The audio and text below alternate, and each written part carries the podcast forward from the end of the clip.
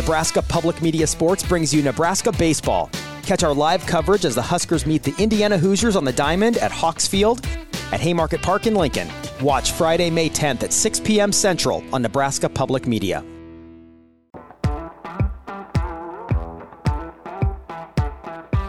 Welcome to Hurrdat Sports Radio. But there are a lot of balls that are hitting us, and I thought that DeBeer and Looper were outstanding to start the match.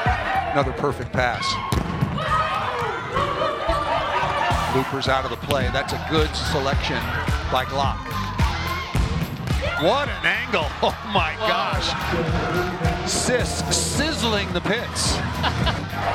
Gets blocked, and Merritt Beason still gets a swing off. relentless. Look at the tip. Reach back. A block and cover. Everyone getting low. And then Merritt Beason getting her feet to that ball to crush it down the line. Merritt Beason. There's no place like Nebraska. 21 straight NCAA tournament wins for the Cornhuskers. As a hitter, it's hard to get blocked, especially after hitting errors and then going for it and just getting stuffed. I mean, it's huge for momentum on our side, and then it just kills your confidence as a hitter. So I think we did a really good job today adjusting, and we had really disciplined blocking, which we really worked on this week of practice.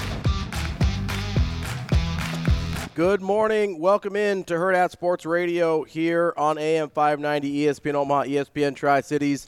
I'm Ravi Lulla. I've got Andrew Rogers here with me. Hey, man. We are live from Hurrdat Sports Bar and Grill on the H&H Chevrolet stage.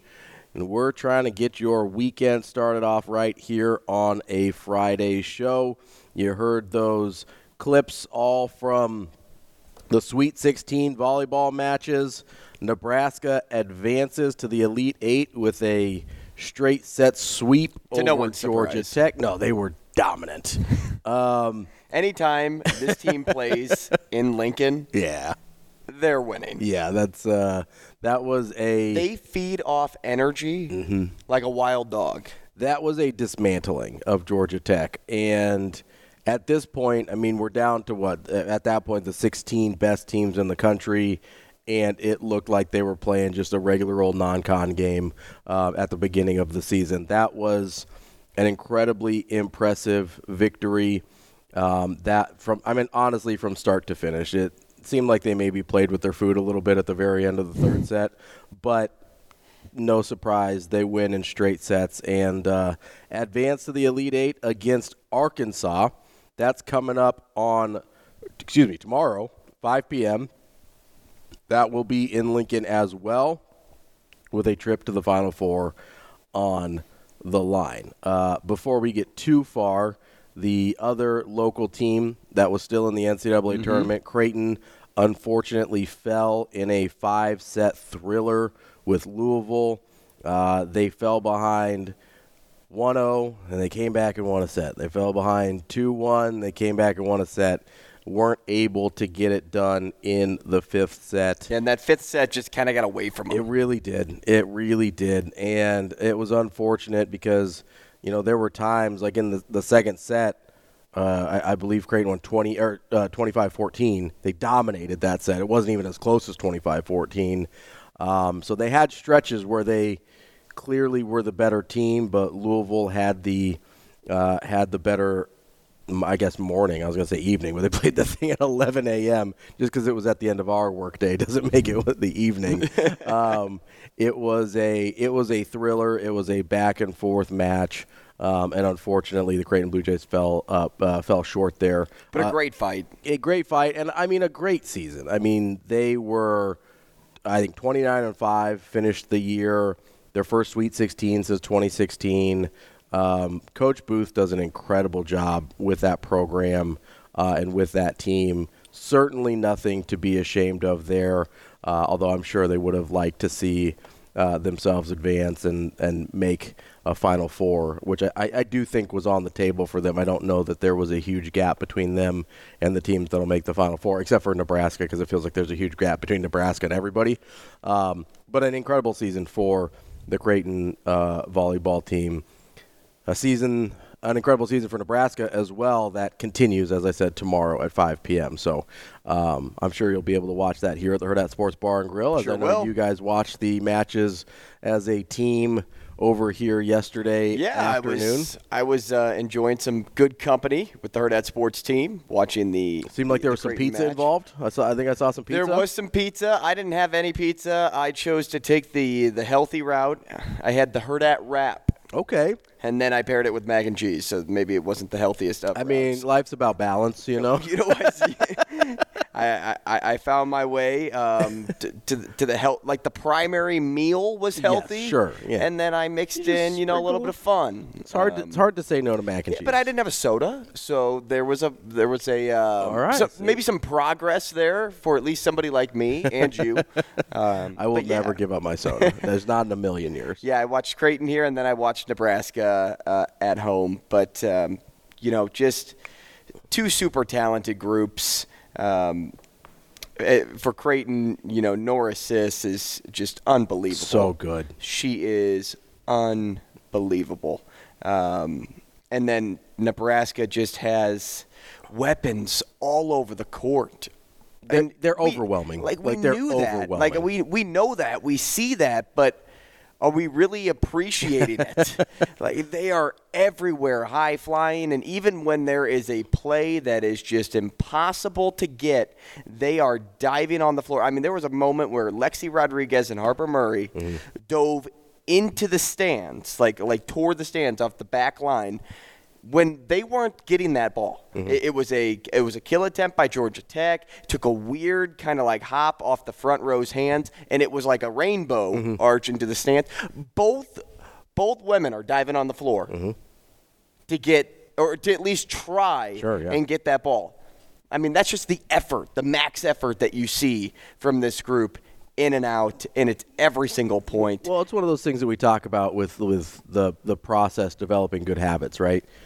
Their process is we go after every ball. We go after every single ball because they believe and they're right.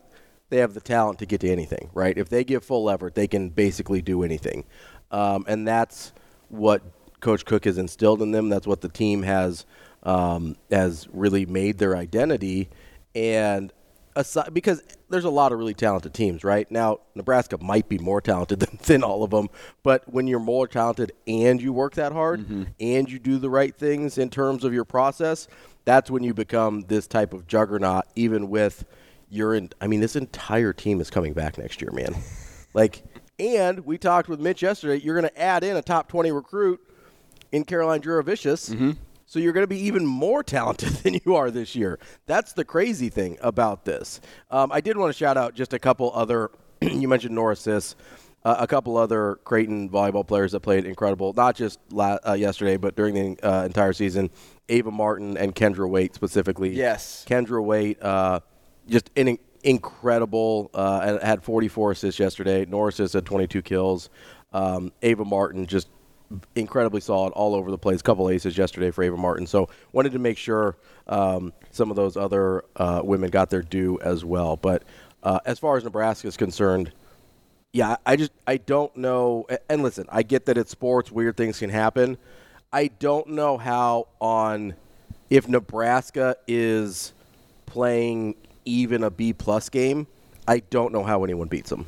Uh, it- not until you get to the Final Four, maybe even the final, because you'll likely see Wisconsin in the final, and that one's That's- going to be yes. the test. Nebraska has to play their A game to beat to beat Wisconsin. And they and, do. and you know, frankly, back in Lincoln, I don't know if they played their A game against Wisconsin. Uh, they they found a way to come back. Yeah, I don't think- Wisconsin. I don't think they did. I think the I think Wisconsin. There's a if there's one team that messes with Nebraska mentally at all, I think it's Wisconsin. Like I think there's a mental hurdle there Yeah, as there's much. a, there's some sort of psyche there that Yeah. Nebraska has to. and I think it helped that earlier in the year Advance. that they did beat them, right? Because that I think eliminates some of that. But I, you have to imagine you're looking at a, a rematch um, with Wisconsin down the line here, and that's going to be the test. But That's the that's the measuring stick at this point to say, hey, this team, i not just for the Big Ten, right? But this is kind of the measuring stick of nationally who you're chasing. Is it Nebraska? Is it Wisconsin? That I think is going to be really interesting to see how this all plays out. Um, you know, and, and I'm not going to pretend to be a volleyball expert, but you can just see as you're watching these matches, right? Just the the incredible athleticism of Nebraska, which I do think is greater than we see on some of these other teams. You know, you're watching that that Louisville Creighton game, Mm-hmm. and the athleticism from Nebraska, it it jumps out to you in a way that it. Not to say that those uh, women aren't great athletes because they are, but there's it's it's kind of like watching. This is too dramatic, but it's like watching Michigan versus watching like Alabama. Like Mhm. Michigan's a super good football team, right? Mhm. Alabama athletically jumps off the page in a different way. That's kind of how I would describe Nebraska versus kind of the field at this point, outside of maybe Wisconsin. Yeah, but they could always compete against one another. Yes, yeah, But like, that doesn't one, mean Michigan's gonna- Team, one team is eye popping. Yeah, that doesn't mean Michigan's going to lose to Alabama because I, I think they could win. I think there's Alabama's flawed in certain ways, and and that actually I think is going to be a good game. But it's just a, it's watching it, it looks Mm-hmm. different. And again, you, you we mentioned how young this Nebraska team is. Just wait. uh, If they're this, if they're this uh, pop off the page for you now, Ravi, I just know. Wait until next year. Yeah. Not. Ju- I'm, I'm not even going to say, hey, wait Two years, three years, and when they're seniors, like, can't wait No, to see what they look like. next just year. wait till they look uh, what they look like next year. I mean, Wait till they're more than a year removed from high school. they're, they're so skilled. Yeah. Um, and they they know where to be. Um, figuring out um, like how to be like the next Lexi Rodriguez is going to be difficult, I think, or, or finding that next Lexi Rodriguez. So I'd be Yeah. curious there. Sure. Um, but as you said, this team is just so incredibly skilled, and um, it- it's going to be tough for any NCAA tournament team. Arkansas, Texas, Stanford. Um, I'm just listing them off as I remember them. Pitt, uh, Louisville, uh, and you know all these teams that if somehow, some way they meet Nebraska in the end, it's going to be tough for them to compete against the Huskers. Yeah, I, I think it's going to be tough for anybody to compete against the Huskers, right? I just that's that's where we're at in terms of uh, of the level of skill that Nebraska has right now. So um, we'll see how. excuse me. We will see how it all plays out. But you can watch Nebraska here at 5 p.m. at Hurrdat Sports Bar and Grill tomorrow. Uh, want to change gears here a little bit, but I wanted to make sure I started with the uh, in the excellence that we had seen here locally with Nebraska and Creighton. Um, we had a we had some movement in the coaching carousel. That's been pretty quiet. It's been pretty quiet as of late. Um, you know, we talked to our Talking guy, a little East Coast action here. yeah, we were talking to our guy Adam McClintock, and he thought there were more dominoes to fall. We haven't seen many of those yet. We did see one yesterday with Manny Diaz. He was the defensive coordinator at Penn State, the number one overall total defense. and he was hired by Duke as their new head coach. Which isn't very shocking after what Duke just put together with Mike Elko. Yeah, they went defense with Mike Elko. It went really well for them. I think they're like, hey, I think we're kind Yeah, of built wash, to rinse, play repeat. this way, right? My only hesitation is, well, so I was obviously a, I was rooting for Jamey Chadwell to get that Mm-hmm. job. Uh, I love Jamey Chadwell. Everybody knows this about me. Um, and I really want him to get a shot at a big time opportunity. And maybe they called him, maybe they didn't. The weird thing about Liberty is they have a ton of money. And I'm not sure everybody realizes that, but they have like filthy amounts of money. So they can pay him well. They're a private university. Um, they can provide him with a lot of the things that you get at higher levels. So I wonder how many times he's been called and just said, "Eh, we're I'm okay." Maybe because he might just be waiting, right? He might be waiting for a job that clearly offers better resources and things like that. And I don't I don't just mean pay, right? So while I was disappointed, I uh, you know I with my guy this, Jamey though. Chadwell, I, I Um, think that's a factor. If if he's waiting for that job, it will be hard to get that job coming just straight coming out of from Liberty. That's kind of that's and that's where I'm at, right? Like I think you have to look at maybe not like I get that Duke may not have the same although it's not like Duke is in the No, poorhouse, no, they're, they're yeah, right? they're not like, hey, Now, th- this I- is one of the teams that's going to be a college football playoff team next year. It's not like you're talking about Colorado who has like real money issues or UCLA that has like real money issues, right? Duke is a place again, private school, ton of money. The issue with Duke is more we're always going to care more about basketball than we Mm-hmm. do football. Now, you can view it as a bad thing. You can also view it as a good thing that maybe there's not quite as much pressure at a place like Right. Duke. That might be a nice entrance into Power Five football. And you've seen guys win there, right? This isn't Duke of 30 years ago where they were basically Kansas State and horrible at the time, right? And you're like, eh, nobody wants to go to Duke. That's that's scary. This is a Duke team that they were good under David Cutcliffe. They were good under Mike Elko.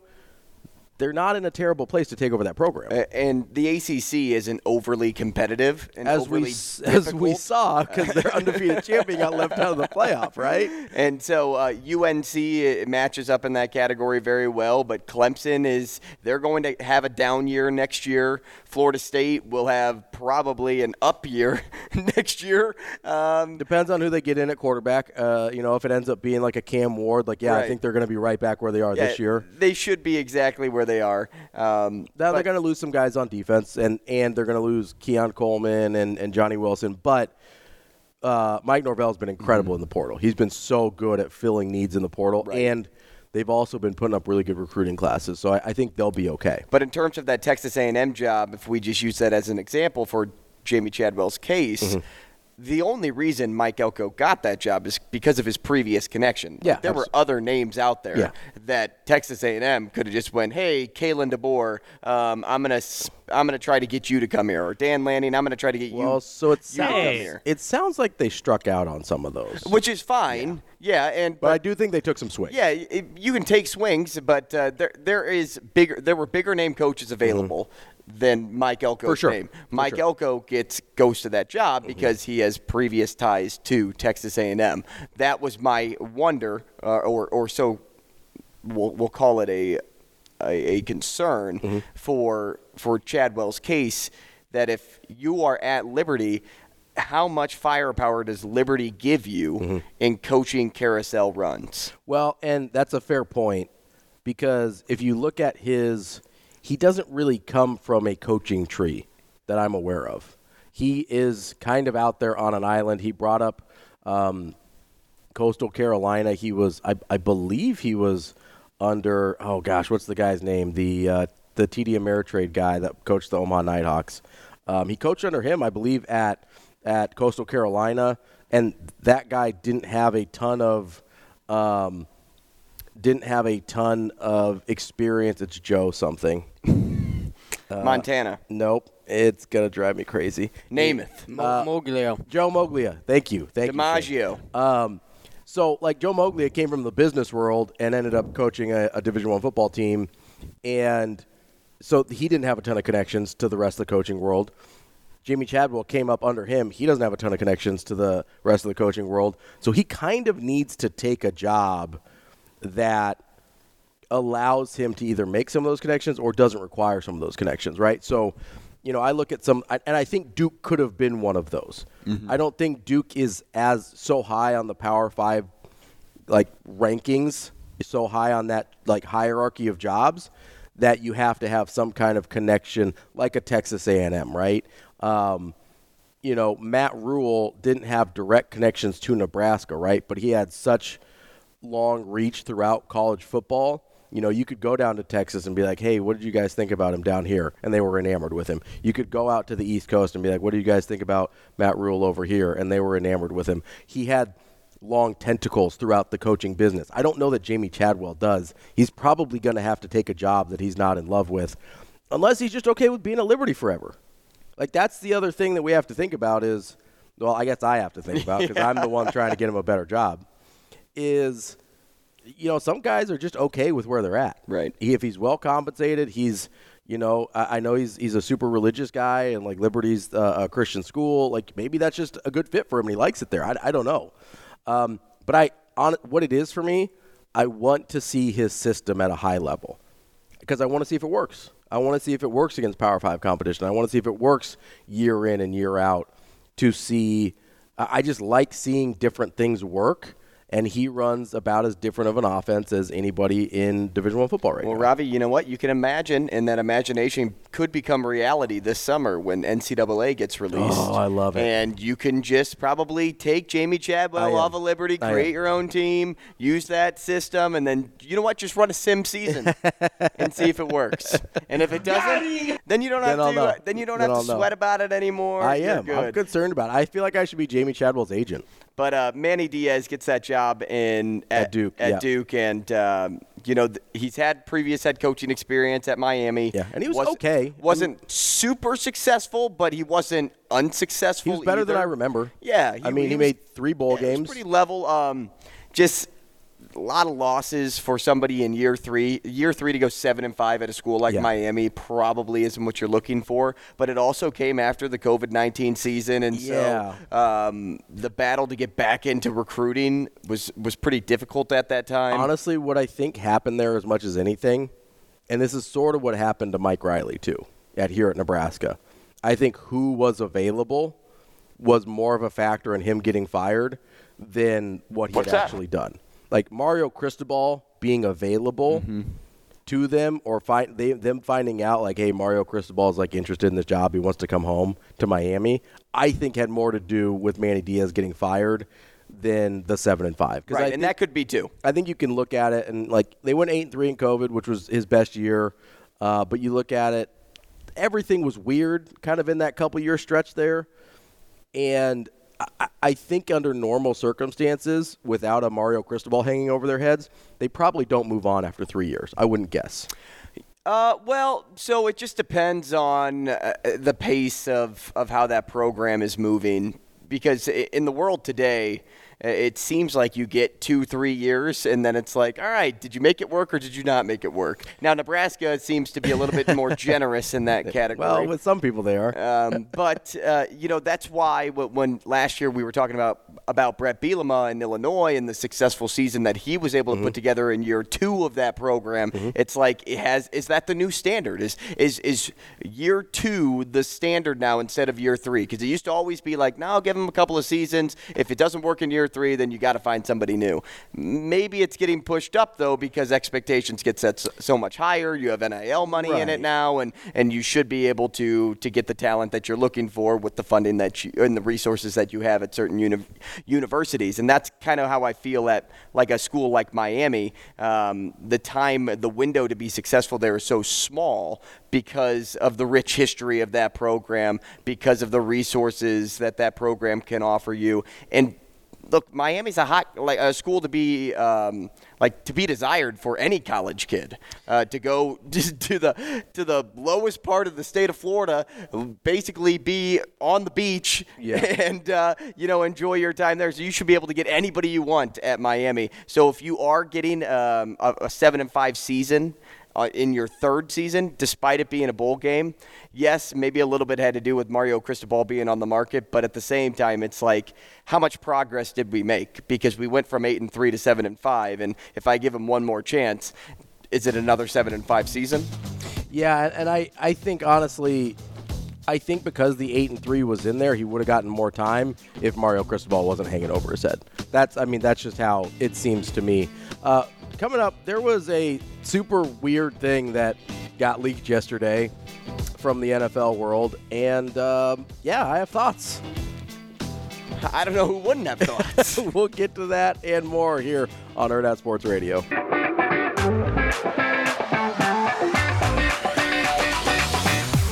You're listening to Hurrdat Sports Radio.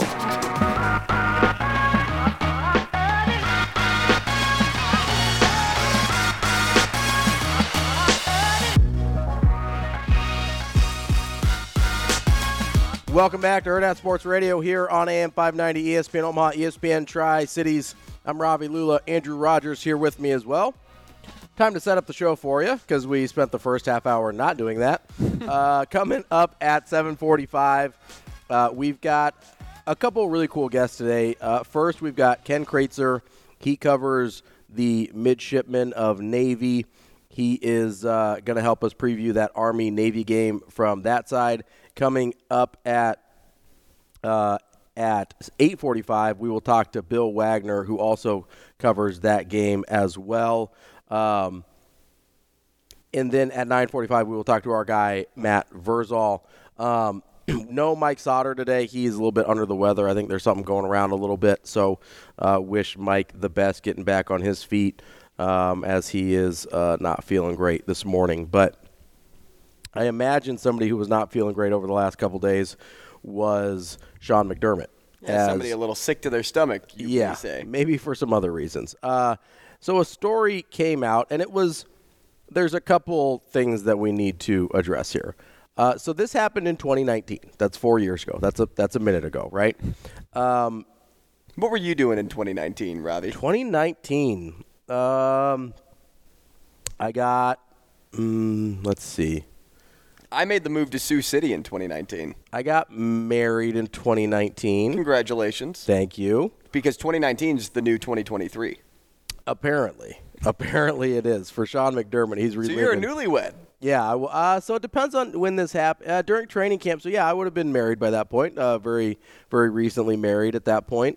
Uh, so during training camp in 2019, Sean McDermott was, you know, trying to Inspire, Sure, I think that's a uh, one word we could use. Um, fire up the team. he was every morning he would address the team with some allegedly motivational thoughts to get the day going in training camp. Well, I'm sure he, he was motivating them throughout training camp. Yes, yes. Just These maybe, well, not missed the- maybe. he he, he missed mi- the he mark on missed this the one. mark here. So if you haven't heard, he used the he used the example of the terrorists on 9/11 for a group of people that came together to execute a common goal, which is, I gotta say, not a good decision. That is, first of all, there's a couple things going on here. I, I first and foremost, obviously that's not anything you should ever make light of, right? Um, that's obvious. It was a clear misstep in judgment from Sean McDermott. And he said he apologized for it at the time. It came out yesterday, kind of publicly. Um, so we don't really need to get into like the morality of the comments because we all know it was stupid and bad and dumb. Okay. What I find interesting about this situation are two things. Number one, why did it come out four years later? Right? People obviously have known about this for four years. People are not generally good at keeping secrets, especially in the sports world. They love telling other people things. And then you go look at the standings in the AFC East.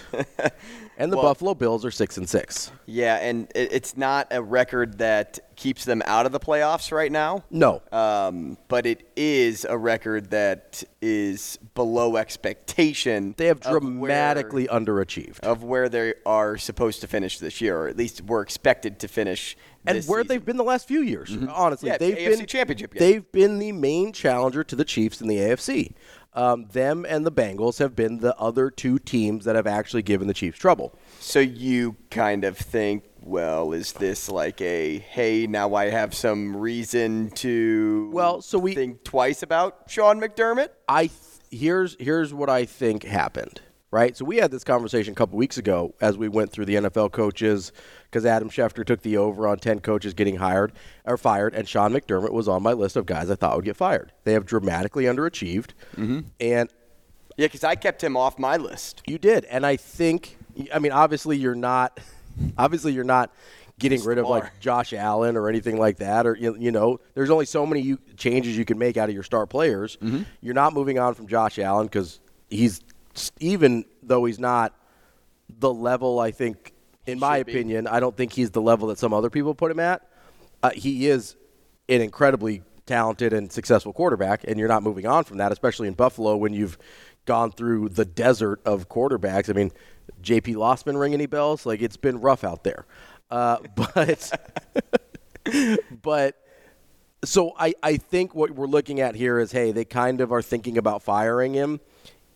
When you see organizations in that place, a lot of times you start to see these negative stories start to leak a little bit. I go back to the the Red Sox when Terry Francona was going to get fired, and you start hearing about the chicken and beer and the, the fried chicken and beer in the clubhouse, and oh, there was a it was a real loose environment. He couldn't get those guys on track, whatever.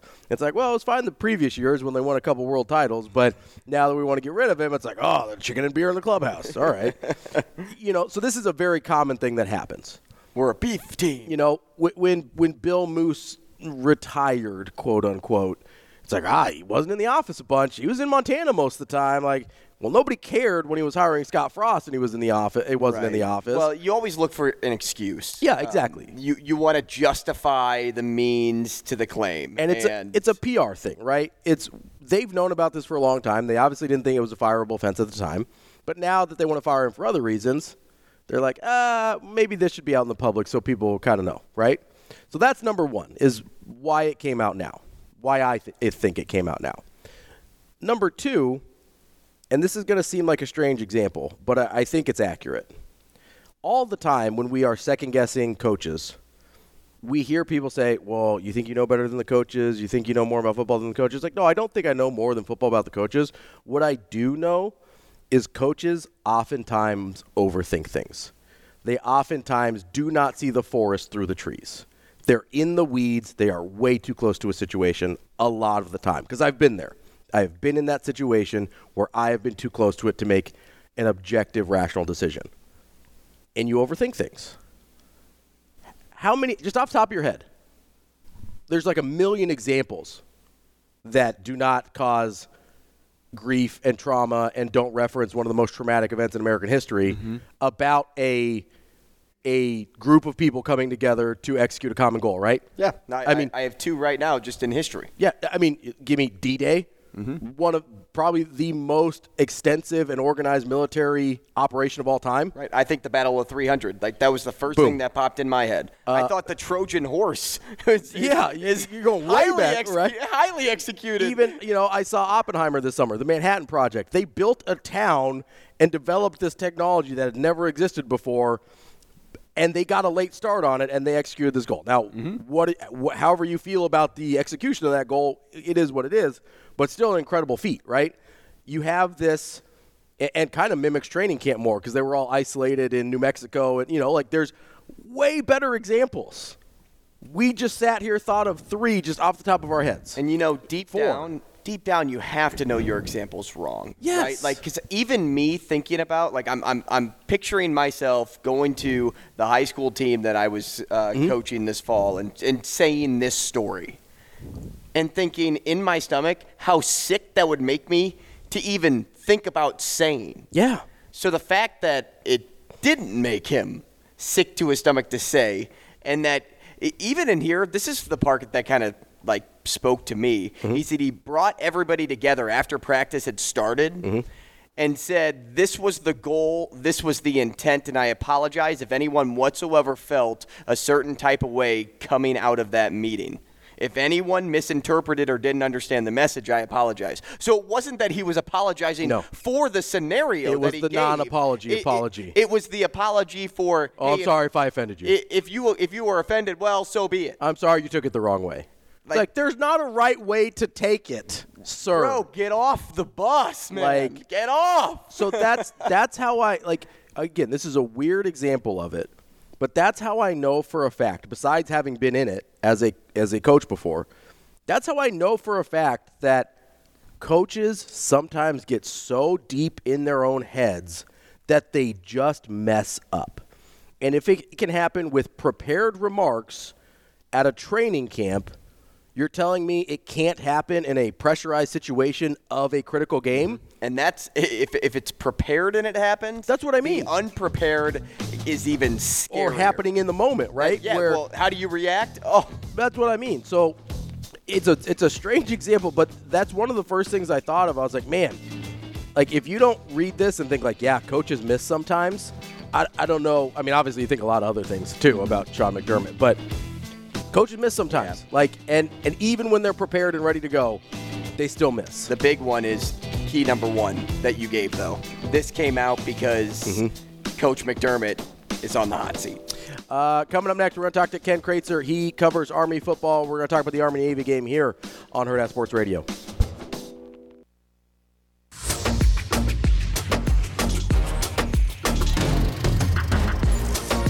You're listening to Hurrdat Sports Radio. Markel Johnson is the fullback. Tight formation for the Black Knights. Murphy in motion. Handoff. Markel Johnson straight ahead. Breaks it at the 20 yard line. Far side of the 15. 10 5. Touchdown, Army! Belke gets it down. The kick is up by Maretzki. Plenty of distance. It's good! It's good! Quinn Maretzki, the pride of Honolulu, Hawaii, wins the 2022 Army Navy game in double overtime. May see another one of those. Uh, you certainly might. Wrapping up hour number one here on Hurrdat Sports Radio. I'm Ravi Lulla. That's Andrew Rogers. We're on AM 590, ESPN Omaha, and ESPN Tri Cities. We are joined now by Ken Kraetzer. He covers Army football. And Ken, we are uh, very pleased to talk to you in front of the big rivalry game for Army and Navy. How are you this morning? Real good. I'm in downtown Boston. It's a beautiful day. There's going to be a, a number of uh, events in Boston. Uh, they do uh, an obstacle course, uh, tug of war. They're going to have a pep rally at Daniel Hall. Uh, the uh, the marketplace downtown. Uh, there's a debate team match, a dinner tonight, all leading up to tomorrow's game at Gillette Stadium, a three o'clock start. It's good to hear my buddy uh, Rich DeMarco calling. Uh, plays from last year's game, a, a double overtime game down in Philadelphia, won by, as, as he mentioned, Quinn Maretzki uh, with his field goals to uh, tie the game to put in overtime and then the game winner.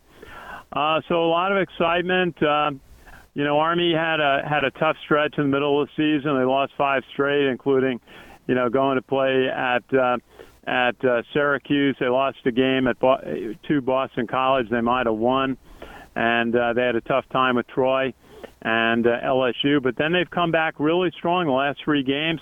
Uh, they were a 17 point underdog at Air Force, and they won 23 to three, and that was the score at halftime. Uh, fourth play of the game, Bryson Daily, the Army quarterback, ran uh, about 62 yards for a touchdown and kind of set the tone for the day.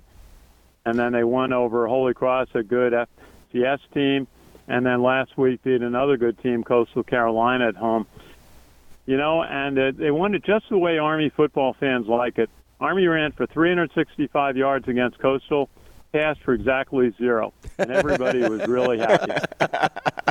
Uh, Ken, you mentioned that really tough stretch in the middle of the season.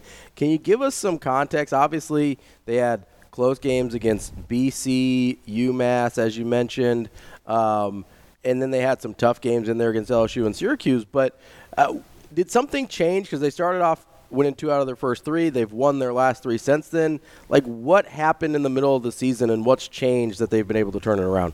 Well, you know, it's what happens in college football. Their starting quarterback got hurt. Mm. Uh, Bryson Daily, I believe it was in the Syracuse game where they played Syracuse pretty even most of the way. Um, and then uh, he was not 100% against Boston College. Didn't play for a couple of weeks. Uh, they put the freshman quarterback Champ Harrison against LSU, and as Coach Monken said the year before, he was playing for high school in Miami, and did the best he could. But um, then uh, Bryson Daily had a chance to get uh, get uh, get healthy. He's from Abernathy, Texas, and uh, as I said, he. Uh, really surprised everybody at the Air Force game. They played in front of 52,000 at the Broncos Stadium, and uh, Army uh, between special teams and the offense. And what the what the big thing, and people will notice, and there'll be a lot of talk on the broadcast uh, tomorrow, is Army changed the offense for the Coastal Carolina game. Army have been trying to do the shotgun offense all year. They brought in a new offensive coordinator, Drew Thatcher, to implement it, and they felt Coach Monken felt it just wasn't working. So they went back to the old offense of pound the ball, smash mouth Army football. And as I said, they got 365 yards against a good Coastal team. And uh, they went back under center. And Army's got these two big fullbacks, Jakobi Buchanan and Tyson Riley, both seniors, both 255 pounds when they've been on a diet for two weeks. and they uh, went, they are very hard to stop in short yardage. I think both of them are going to be in NFL camps next year. Um, so they're going back to it. I think Army's, you know, Coach Monken talked about the difficulty um, in playing both a shotgun offense and a under center offense. He said after the Coastal game that all the plays are different. Uh, but somehow or other, Bryson Daily ran it, made the change smoothly, and even more, Army's been playing a freshman center by the name of Brady Small from New Jersey, a big 295 pound player, and he's been playing most of the year. And he made the switch from doing the shotgun snap to the under center snap without you know missing a beat. No, no, uh, no, you know, no dropped uh, uh, snaps, and uh, um, which was really remarkable. But that's what they're going to be talking about. It gives Navy a lot to think about. Everybody's talking about, well, is Army going to do some plays from shotgun, some some plays from under under center? I think they're going to run the fullbacks tomorrow until Navy can stop them. Well, Ken, I'm happy that you brought that up because I was going to ask about the game plan because it doesn't seem like there are any real mysteries to the game plan for both of these teams, right? Whichever team runs the ball more effectively and prevents the other team from doing the same usually wins this game. Yeah, I think that's a different element this year. Um, Coach Monken tried to adjust to the difference. They, the NCAA changed the downfield blocking rules, uh, really eliminating blocking below the waist beyond the tackle box.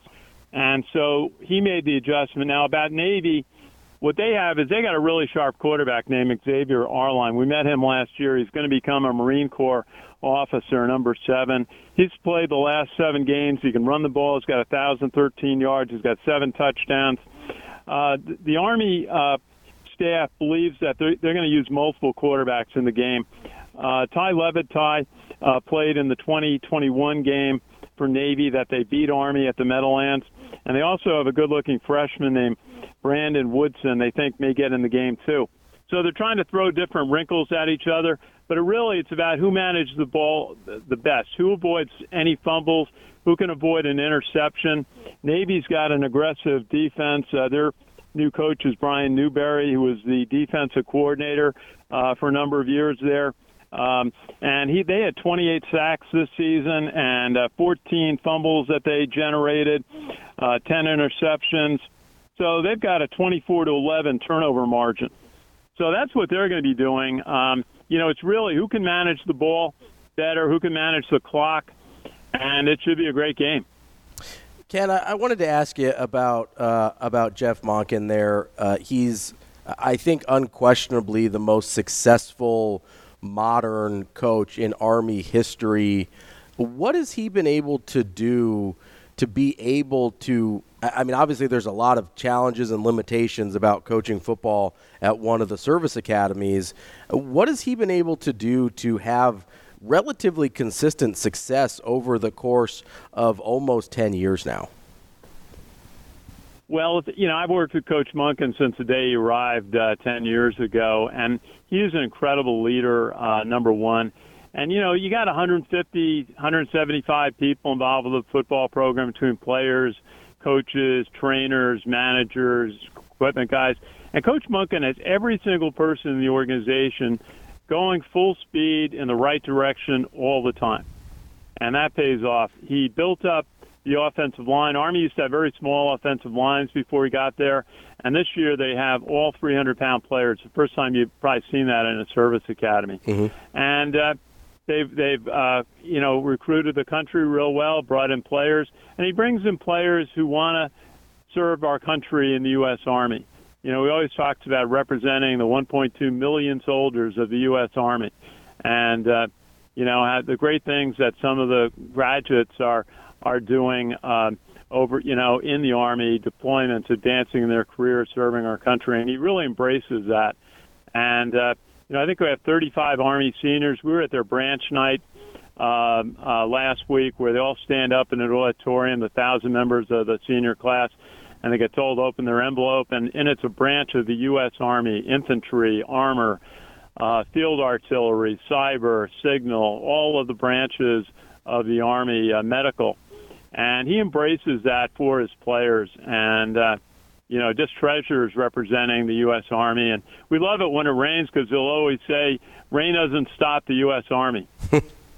Uh, Ken, we've got about a minute and a half here left with you. I, am just curious. You know, you, obviously you've been covering uh, Army football and this game for a long time. Just what's your favorite part? You mentioned some of the other stuff that goes on leading up to this football game. Just what's your favorite part about this game and this rivalry? Well, I'll tell you, last year I had the privilege of being down on the field uh, before the game, and we there's a number of things they do an exchange of the uh, exchange students. They call it a prisoner exchange, and then um, you know watch for that, and then um, you know before the game. Um, you know, the players are before they're introduced. Uh, all the dignitaries from the Army are out there. You know, the chief of staff of the Army is General McConville last year. Uh, Secretary of the Army, the chairman of, the Joint, of uh, Secretary of Defense, uh, is a West Point grad, and um, we they and when the teams were introduced, you know, they come out, they run out of the tunnels. Army came out first, and four helicopters fly overhead. The Navy's introduced, and they come out on the other side of the field. Four jet planes fly over the stadium. And last year, the team ran right by where I was standing. They went, ran out to the middle of the field, and they ran right by where I uh, had my little camera position. And uh, what a moment! And uh, they do the coin toss and get set for the kick, and they play tsunami, and everybody's waving their caps. It's a, an incredible moment.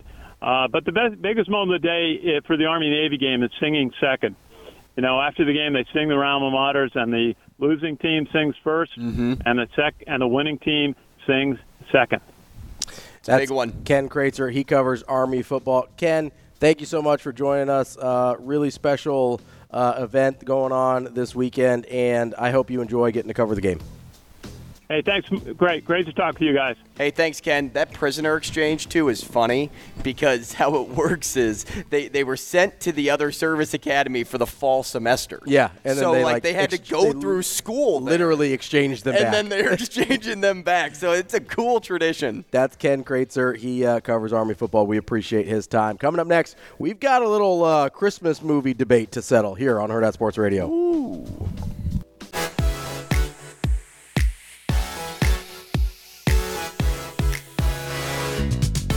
Welcome to Hurrdat Sports Radio.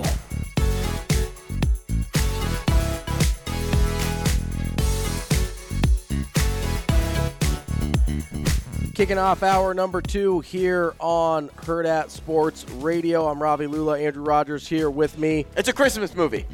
Oh, Almost. Oh. we're almost there. oh, we're not there yet. No. Sorry, I just got excited. I'm like a kid. Listen, it's all Kid right. on Christmas. We were joined uh, in the previous segment by Ken Kraetzer. He covers Army football. That was on the Warhorse Sportsbook Hotline. Uh, we're going to get into some some Christmas movie debates here. So if you want to join us on the Warhorse Sportsbook Hotline, you can as well. It's 888-638-4876. I imagine some of you all will have feelings about those. I'm sure that uh, Everybody. I'm sure that uh, people will chime in on that YouTube channel as they're already uh, popping off in there, as they always are. But before we get to that, I want to tell you uh, a message from our friends at the NDOT Highway Safety Office.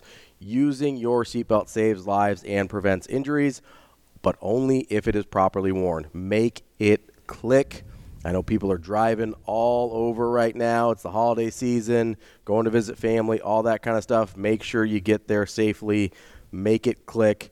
Seatbelts save lives. This message from the NDOT Highway Safety Office. Uh, Andrew doing his best flight attendant impression here, like trying to t- teach you how to click the seat, the Yep, seatbelt yep, and stuff. And it can never be. Yeah, sorry. Let me hold it in front of everybody. you pull the strap, then you got to put your life preserver on, inflate it. Well, that's not in a car. That's on that's on planes. You, you usually Oh, don't oh, have oh, the. Oh, oh, oh. Usually don't not wearing a. seat. Normally, you don't have flight attendants though on. Uh, That's true. In but you- cars. You, were just kind of you, you know you're kind of doing your thing there. Um, all right, so here's what we have. We wanted to do a Christmas movie bracket. So we spent uh, a good amount of time determining which movies deserve to be in the bracket. Uh, much less, much like the uh, the NCAA selection committee. Uh, I use that one rather than college football playoff committee because I feel like we did a good job. Well, uh, there's probably a Florida State in our bracket. Yeah, I think so. I, we didn't leave any undefeated teams No. out for sure. We may have left out, uh, you know, some some fringe teams. Like this is more of a 12 team situation, although 16 for us. Right. There may have been some fringe teams, but they weren't going to win the national championship. All right. Yeah, sorry, they, Mizzou. They weren't. yeah, Mizzou. You're not going to make the cut there, bud. Uh, so we uh, we we put together 16 movies. We put them into a bracket. And uh, but before we do that, we have a, we have an omission that we'd like to uh, would like to address here. And if it's said on this show, it's a fact. It is a fact. That's, it's it's that's going accurate. down into the history books, and nobody else can argue it. Yeah, that is a uh, this is a a Pharaoh of Egypt, so let it be written, so let it Mm-hmm. be done situation. Once we have said it, it is written in stone. Yeah, just like the Commander in T- Chief trophy goes to Army or Navy or maybe even Air Force because there's an odd scenario where Air Force gets the trophy somehow. Uh, the Commander in Chief gave us the power to have multiple, multiple things that are set in stone, and, Mm-hmm. And this is one them. is one of them. We have left Die Hard off our Christmas movie Because list. it's not a Christmas movie. because it's not it's a a Christmas, Christmas movie. It is it, Shane. Just because it takes place on Christmas Eve doesn't make it a Christmas movie. So here's the distinction that I make, okay? There's a lot of movies that happen around Christmas, right? Another example of this that a lot of people watch at Christmas is Love Actually. Mm-hmm. Happens during the holidays. Guess what? Christmas is not the central theme of the movie. That is what makes a Christmas movie, not the fact that it happens near Christmas. But even if it doesn't happen near Christmas, I mean, eh, Christmas could be celebrated any time between Thanksgiving and you know the end of the year. We, we can agree on that. Correct? so Shane, No, it- Christmas is actually celebrated on December 25th. I don't know if you know this. It's the same day every But I mean, you it's on the calendar. You go and you visit your family or whatever, and you could have Christmas on any time during that time period. And so, you know, I mean, there's a lot of Christmas themes there. There's, there's so not- Shane, not is, Die is, Hard. is Toy Story a Christmas movie? Because he opens up Buzz Lightyear on Christmas. yeah, But but Christmas or is his birthday? I thought Well, one of them is. Christmas. He One- opens up one. one of them, item- I think, one, is on Christmas, One of yeah. them, one of the Toy Story movies is, is he opens up a toy on When Christmas. he runs- they run- Does runs that make it a. Christmas movie? I mean, that was just, No, that it was doesn't just, make it a that Christmas was movie, just is a the little- answer. It's a yeah, quick but that answer. was, No. that, that was just a little flashback, though. Doesn't matter. There's Yeah, Christmas does. featured in it. It- but if it's just- if all it's you just- said was, is, is it around? Is it's Christmas a- featured. It's featured in the movie. It's featured throughout the movie, though. It's No, set on No, one sir. single day. No, sir. Uh, doesn't matter if it doesn't matter what day it's set on. Those events could have happened at any time. Those events were not predicated on it being Christmas. And I haven't that seen- could have been any employee I haven't seen party. Toy Story for the longest time, but Matt in the YouTube says Buzz was the birthday. It was on the birthday. yeah, Buzz was the birthday. I think there was a different one that he got on Christmas. But the the the Homie. what? He said homie in there too. Oh, okay. Thank you for adding that, Shane. The point Ten seconds later. the point of a Christmas movie is that the theme of the movie, the central events of the movie, are happening because it is Christmas. It is not a movie that just happens to take place around Christmas time. That is the difference, okay? That holiday party at Holiday party. Nakatomi trying- Plaza. is trying to get trying to get everybody out of there safely so they can be That with could their have been family. any holiday. That could have been any party. It could have been any party. It but didn't it wasn't. to be Christmas. It, it- it was a Christmas party though. Yes, but the point is, it could have been any time. Christmas movies could not take place at any time. They have to take place at Christmas. not a Christmas movie. Die Hard movie could take place at any time. Nothing about that so movie. Die Hard Two isn't a Christmas movie either. None of them are Christmas movies. All right. All right, I'm glad we Oh, settled that. See, again, what happens on the show? Fact. If it's settled, if So it's let it be written. So let it be done. All right. So Die Hard movie, not in there. Not a Christmas movie. Glad we got that out of the way. We're done here. Um, Matt Rules Smock says, if Die Hard isn't on your list of Christmas movies, I just don't think I can trust your judgment anymore. Well, Well, don't you- worry. Eric said our bracket's already busted. you you heard my infallible logic, and if you can't follow that, then I don't think I can trust your judgment any role anymore, Matt Rule Smock. Uh, There's all right, so many movies out there. Yes. That feature that are actually scene. about Christmas. But no, I'm just saying Oh, that yeah. feature Christmas Yes. scenes that don't make them Christmas movies. Yes. People just like to do the Die Hard thing because at one point it was like a, a hot take, and they're like, "Oh, Die Hard's my favorite Yeah, Christmas movie." Matt. Guess what? You can still watch it around Christmas time because it is awesome. You can watch it whenever you want. Yep, and that's the beauty of Die Hard. It's not a Christmas movie, but you know what? You can't watch whenever you want, like, or that you shouldn't probably watch whenever you want. Rudolph the Red-Nosed Reindeer. Yeah, that'd be I- weird. I don't know if that's slapping in May. No, it's not really. It doesn't hit the same. It doesn't hit the same in, on the Fourth of July. You know what hits Does the it- same on the Fourth of July? Die ju- Hard. Is it just throwing you off because there's no snow in Die Hard? No, I don't care about the snow. It Shane, be- we already settled this with you. You said all right. Yeah, you you accepted the you accepted the ruling. So, um, the You took the plea deal. So here, let's get our uh, let's get our actual movies included in the bracket. Let's list them off. Let's go. Let's do our one seeds first. Uh, Elf, Home Alone, It's a Wonderful Life, and A Christmas Story. Those came in Classics. as uh, the one seeds. Classics on the one seeds. bracket. Let's do our two seeds. Christmas Vacation, Okay, The Grinch. We chose uh, the Jim Carrey version the live action for yeah. this bracket. Yeah. Um, Rudolph the Red-Nosed Reindeer makes that appearance here, and Miracle on 34th Street. Old school. That one is old school. Okay, three seeds. White Christmas. Okay. Because I was told that if we leave that off the list, Ravi's uh, wife would never forgive us. Yeah, no. So that is her favorite Christmas movie by far. Um, I'm not going to show any bias when voting on which one goes which way, but I did have to include it. Otherwise, I was going to be in trouble. Santa Claus is coming to coming to town. The claymation. That is a the, Oh the yes, three seed. I I did love the claymation Christmas movie when I was a kid. I didn't realize that's what it was called. So I thank you for educating me. Uh, the Santa Claus. This one's kind of a sleeper. Tim Allen's The Santa Claus as a three seed, I think people forget about it. Very quality movie. and The Muppet Christmas. That is a uh, Muppet a- Christmas Carol. Yeah, that is a Ravi. that is uh, a, a. Ravi submission. Yes, that's it was very uh, important to me growing up. And then your four seeds: That's a great Frosty the. Snowman, uh, Charlie Brown's Christmas, all Hallmark Christmas movies, yeah, because they're they're all the same movie. and The Polar Express. Yeah, all Hallmark Christmas movies are the same. You know, uh, a, a girl comes back Big from the city big girl. city. Big city she's girl. a lawyer. Uh, her car gets stuck in the snow, so she's forced to stay in this town. It gets And- towed by some guy she went to high school with. Right, that's- and, and sure enough, the town she's staying in is the one that she's repres- or like representing against. Yes. So she's supposed to take over this town for this other big corporation, but then she falls in love with the guy from high school. And then she has to save the and town. saving the town. and she gives up her big city job And all of a sudden, to be a Christmas tree farmer. Yep, and all of a sudden she's making cookies with old ladies in a shop, and then you know what? They they kiss at the end. It snows. There's some very minor misunderstanding at some point that makes the whole thing seem like it's going to fall apart, and she's going to head back to the big city.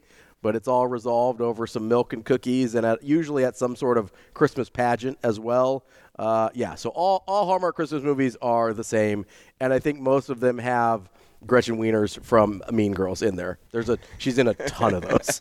um, also, g- before we get into our picks, Eric comments, and Eric's a diehard fan. He, he believes Die Hard should be a Christmas movie. He says, I can watch Elf whenever I want. It's a great movie. Uh, no. I, I, you watch Elf around Christmas. I will say Elf is maybe the one that I could No, watch no, other I, times. I can't. I, I can't. I can. Elf I, I mean, uh, other people maybe, and I love Will Ferrell, but th- if I'm watching a Will Ferrell movie, it's not Elf. Yeah, uh, that's fair. unless it's Christmas. That's fair. Um, all right, so that is the bracket. Let's start. We're going to go through these. Elf taking on the Polar Express. Is, is that part of it right there? It has, if it's a Christmas movie, a, a real Christmas movie, you only watch it at Christmas Yes. time. Yes. I think so like- primarily, So like Yes. Die Hard not being in your guys' mind, Yeah, not being a real because I Christmas- watch it other. You can watch it whenever. times. Yeah. Yeah. Yeah. Yeah, you're not just watching, like I said, Frosty the Snowman in May. Yeah, no. You're not just watching the Santa Claus for gigs, you know, for kicks and gigs. No, I, I- yeah, I'm watching that uh, when after Thanksgiving is when my Christmas movie kick sets in, So mine starts after Halloween, which is fine too. because you put up Christmas lights, Yes. you're getting the tree ready. Like My- my kick of Christmas, Yes. is right after Thanksgiving. my my wife is adamant that uh, we start Christmas the celebration November one, uh, and that's the latest I could get it pushed. So. I uh, yeah, we get the Christmas movies rocking and rolling on November one as soon as as soon as uh, she every year sh- at midnight on Halloween she starts playing Christmas music because that is my that is my cool. cutoff date. yeah, she's like my mom. I'm like, listen, I, I, I'll give you all of November and December, okay? I'll give you all of those. But if you play that before November, we're going to have problems. Because there's just not enough different Christmas music for me. And so you hear the same songs over, like, like All I Want for Christmas. Have a blue. Good Elvis, nice. um, the you know you get the you get the Mariah Carey all over. You get the White Christmas. You get all I want exactly Christmas is you. not not quite as good as uh, not quite as good as Mariah does it, but you're in the you're in the neighborhood there. Uh, so yeah, I start watching them November one, but you know a lot of people do right after Thanksgiving. You can watch Die Hard any time of the year. You don't have to. There's enough. There's enough good Christmas movies. You don't have to throw Die Hard in there. All right. Um, okay, so here's how the bracket works. All right. Ravi and I each get a choice. We don't know each other's choices. Yep. And no matter what, no matter what you choose, um, if if in the first one I choose the Polar Express just because I like that more than Elf, and you choose Elf, it's tied one to one. You get one trump card to yeah. play. So here's how I envisioned it happening: is if you try and play a trump card, the other person has to accept your trump card, Mm-hmm. and in exchange, they get a tru- an extra trump card. An extra trump Yes. card. So like, if I am like, hey, I am I am dying on the elf hill, Mm-hmm. you have to accept that I am using a trump card there, and if you do not accept it, the vote goes to Shane to tiebreak. There it is. So it's not a true trump card. It's like, hey, it's like a it's like a token, but you get to use that token back on me. Correct. Okay. Yeah, we each get one. Yeah.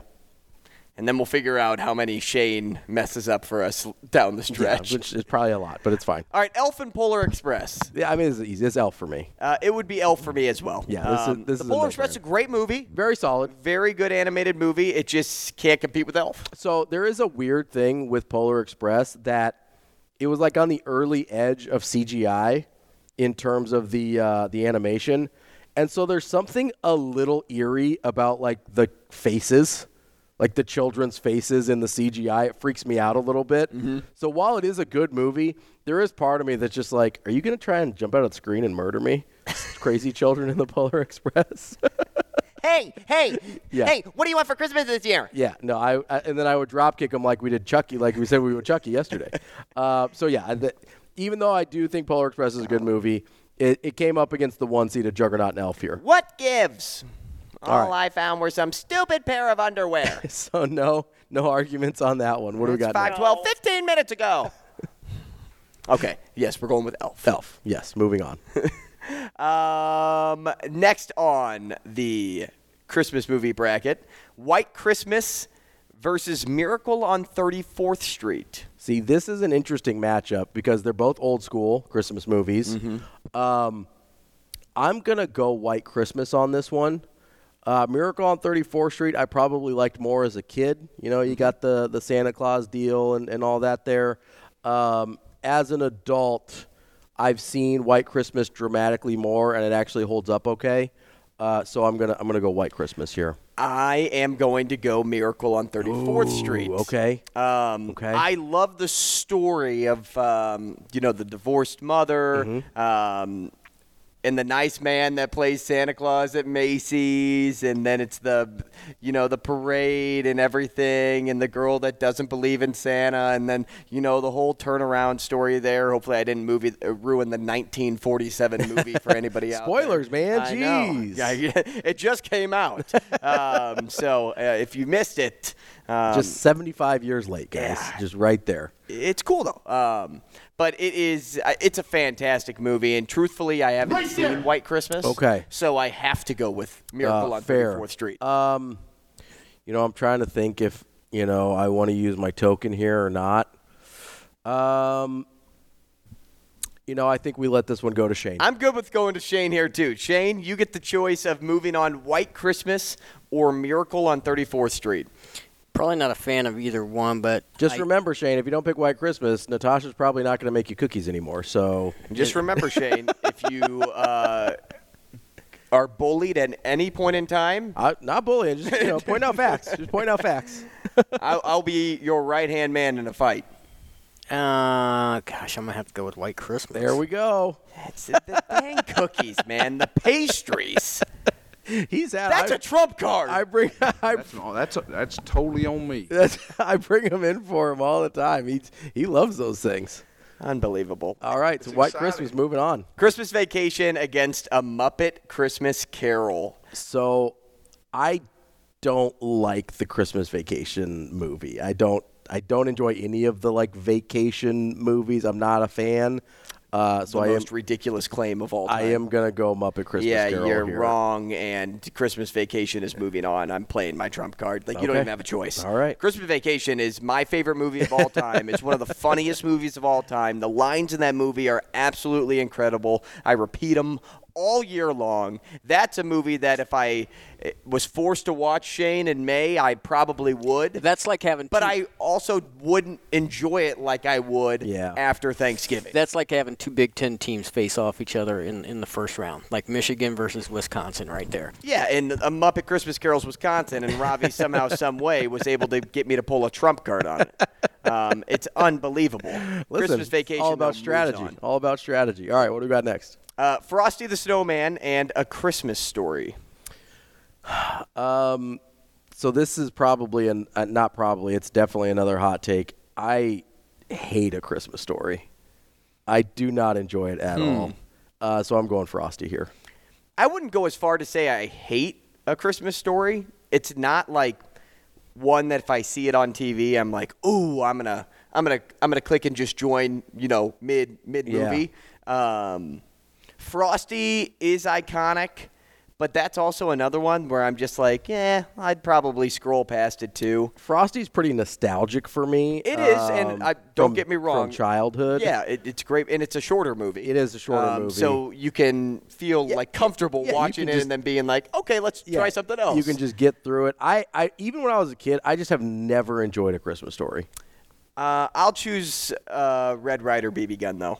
Um, All right, I'm, know, I'm gonna uh, trump card this one. Get, get- whoa! Yeah. this one's Trump. I'm telling you, I hate a Christmas story.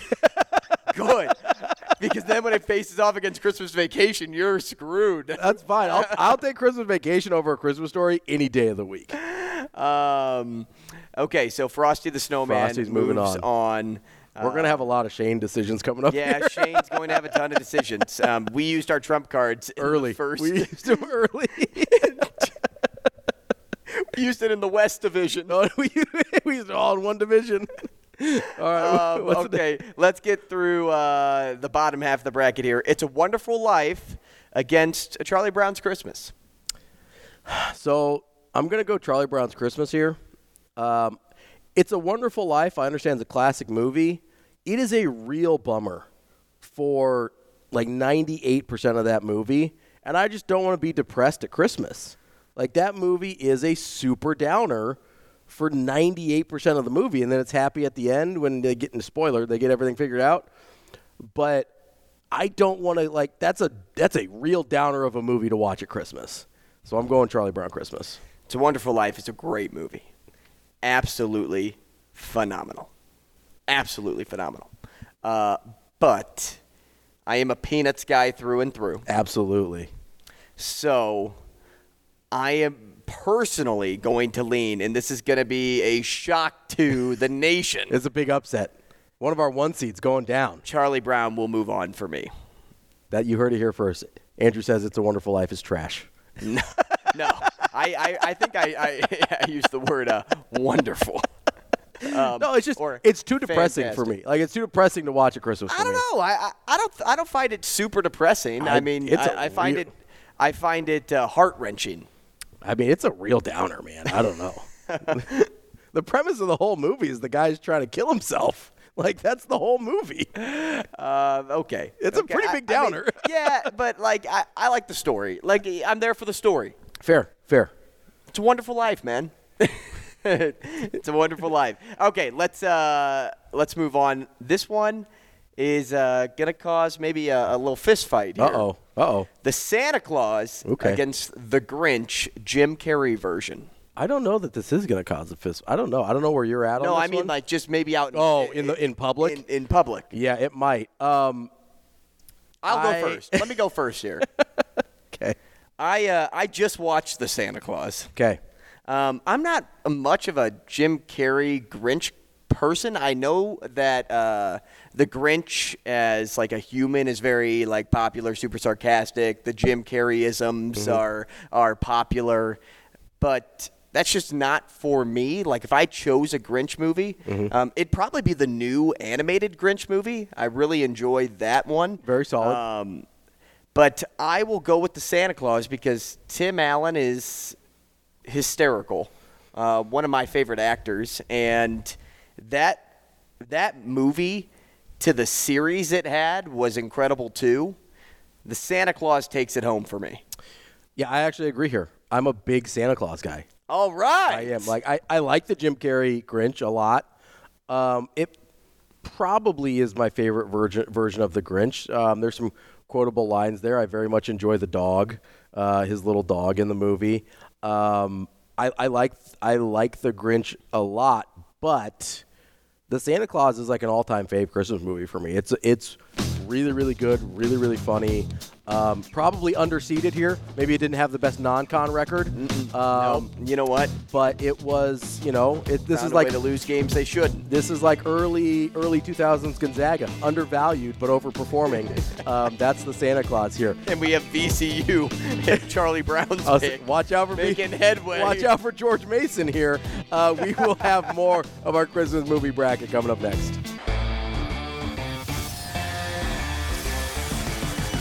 You're listening to Hurrdat Sports Radio.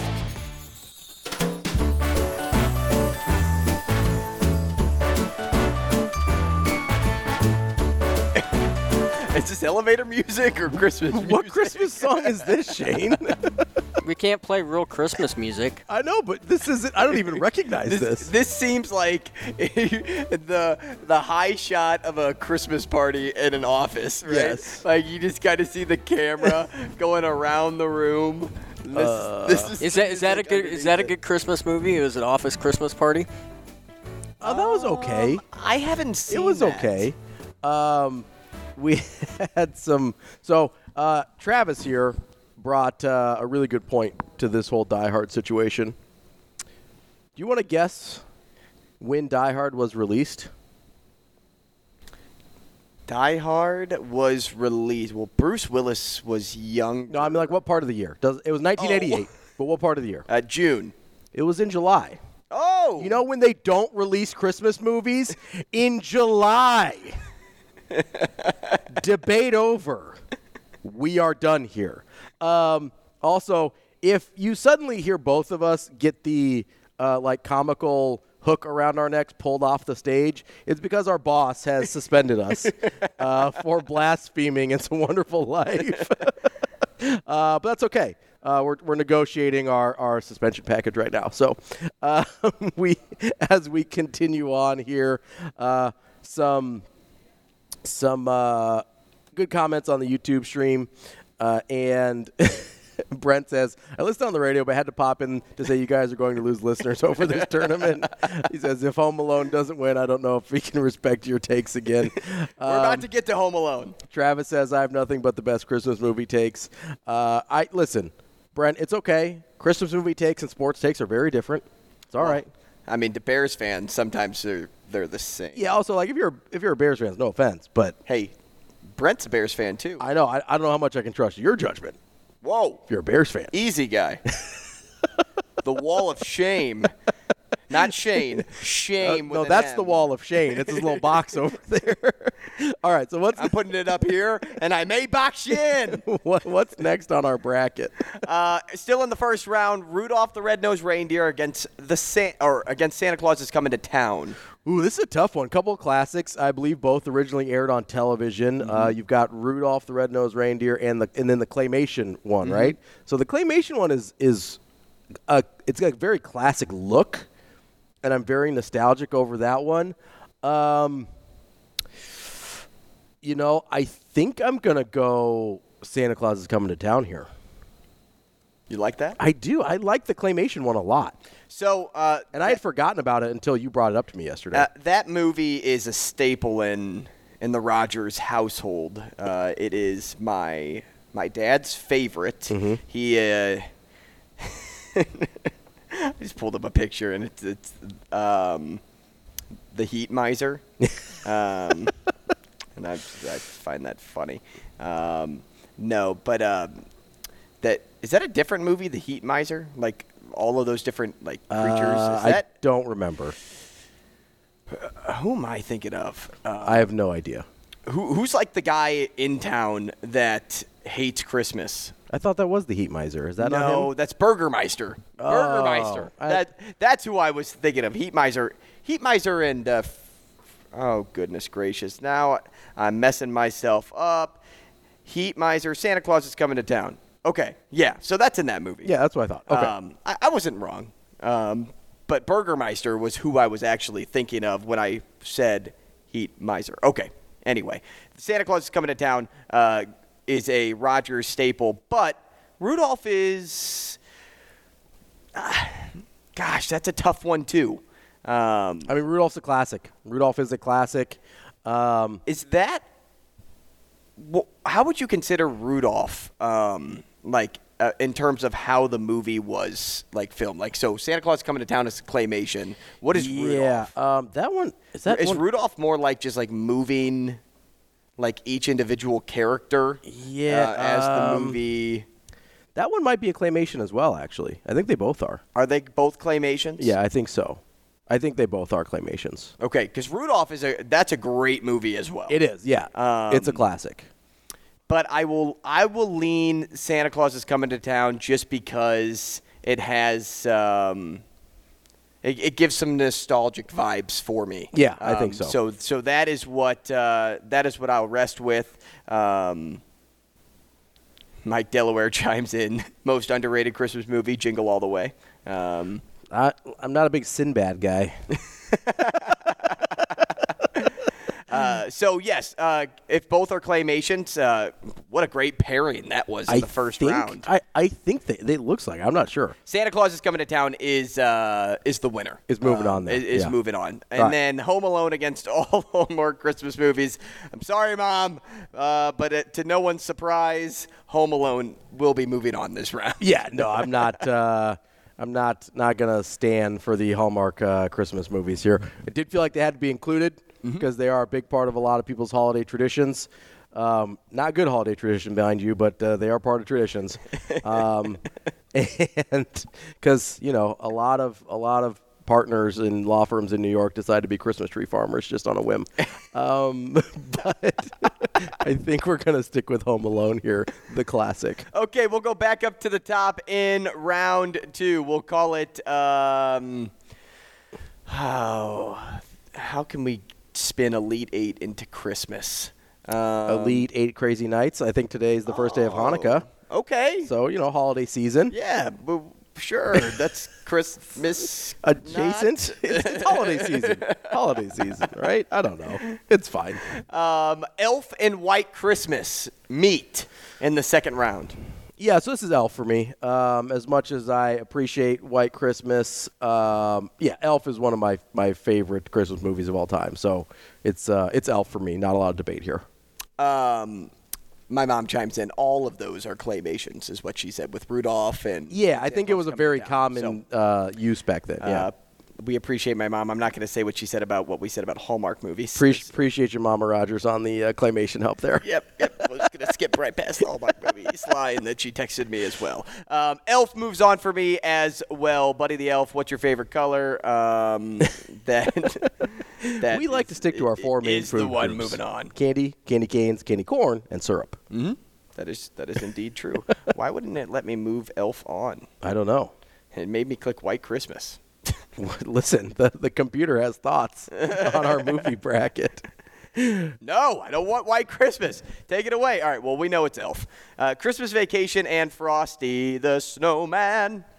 I mean, this is frosty for me. I know you're going to go Christmas vacation. Shane? Shane, what, what, what do we have here? Um, now Frosty is pretty solid. I mean, there's a lot of it's lot a of classic. It's a classic. uh, like the second one's terrible, but uh, We're not doing sequels here. Come on, man. even even like Christmas Vacation Two is terrible. But I'm gonna go in this case since we're going the original here, Frosty versus Christmas Vacation. I'm gonna have to side with Christmas Vacation. Yeah, all right. I, thought for sure Frosty the Snowman was about to come out of his mouth. I don't know. There was a uh, there was a there was a long pause there. I was in my head, I was going to think of a different F word. Frosty the Snowman. Fantastic. Fantastic yep, snowman. Fantastic. Yep. That All was right. it. So That Christmas it, Shane. Christmas vacation moves on. Yep, Christmas Vacation is uh, the winner there. Okay, and then you have Charlie Brown against the Santa Claus. Oh, this is the Santa Claus for me. I, I think the Santa Claus is a, a very underrated Christmas movie. Uh, it's very enjoyable. I think it holds up as an adult. There's some stuff in there I didn't pick up on as a kid that's funny. Um, Bernard the elf, I enjoy. I enjoy Bernard quite a bit. Um, Bernard the elf. and I like to say it that way sometimes. Bernard. Bernard? Bernard. Wow. yeah, Charlie in that movie is like the cutest kid. Uh, yeah, and he's he's surprisingly thanks. He's surprisingly not. I like, promise I'll take really good care of it. Super annoying. Like some kids in those movies are like really Mm-hmm. annoying. He he's pretty steady. Like I I don't mind him. So, um, I uh, yeah gotta go Santa Claus here. And once you get to Santa Claus 2 and you see Chet the reindeer. It's like I said, I'm not here for the sequels. Those get oh, little. Santa Claus 2 is better than Santa Claus 1. oh, that's not accurate. Come oh, on, one man. hundred. Come on. The story is great. Uh, I mean, that's called that's a movie that got better as it went. Um, in terms of for the sequel. Now the third one with Jack Frost, eh, give or take.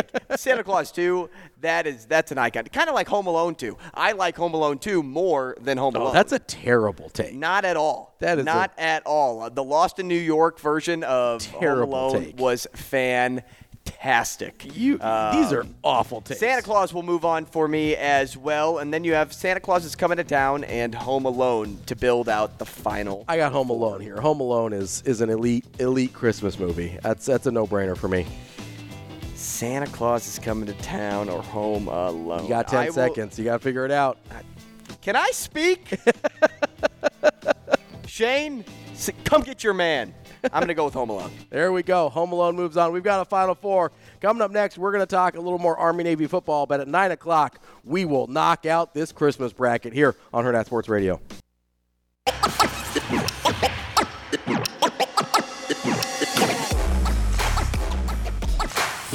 You're listening to Hurrdat Sports Radio.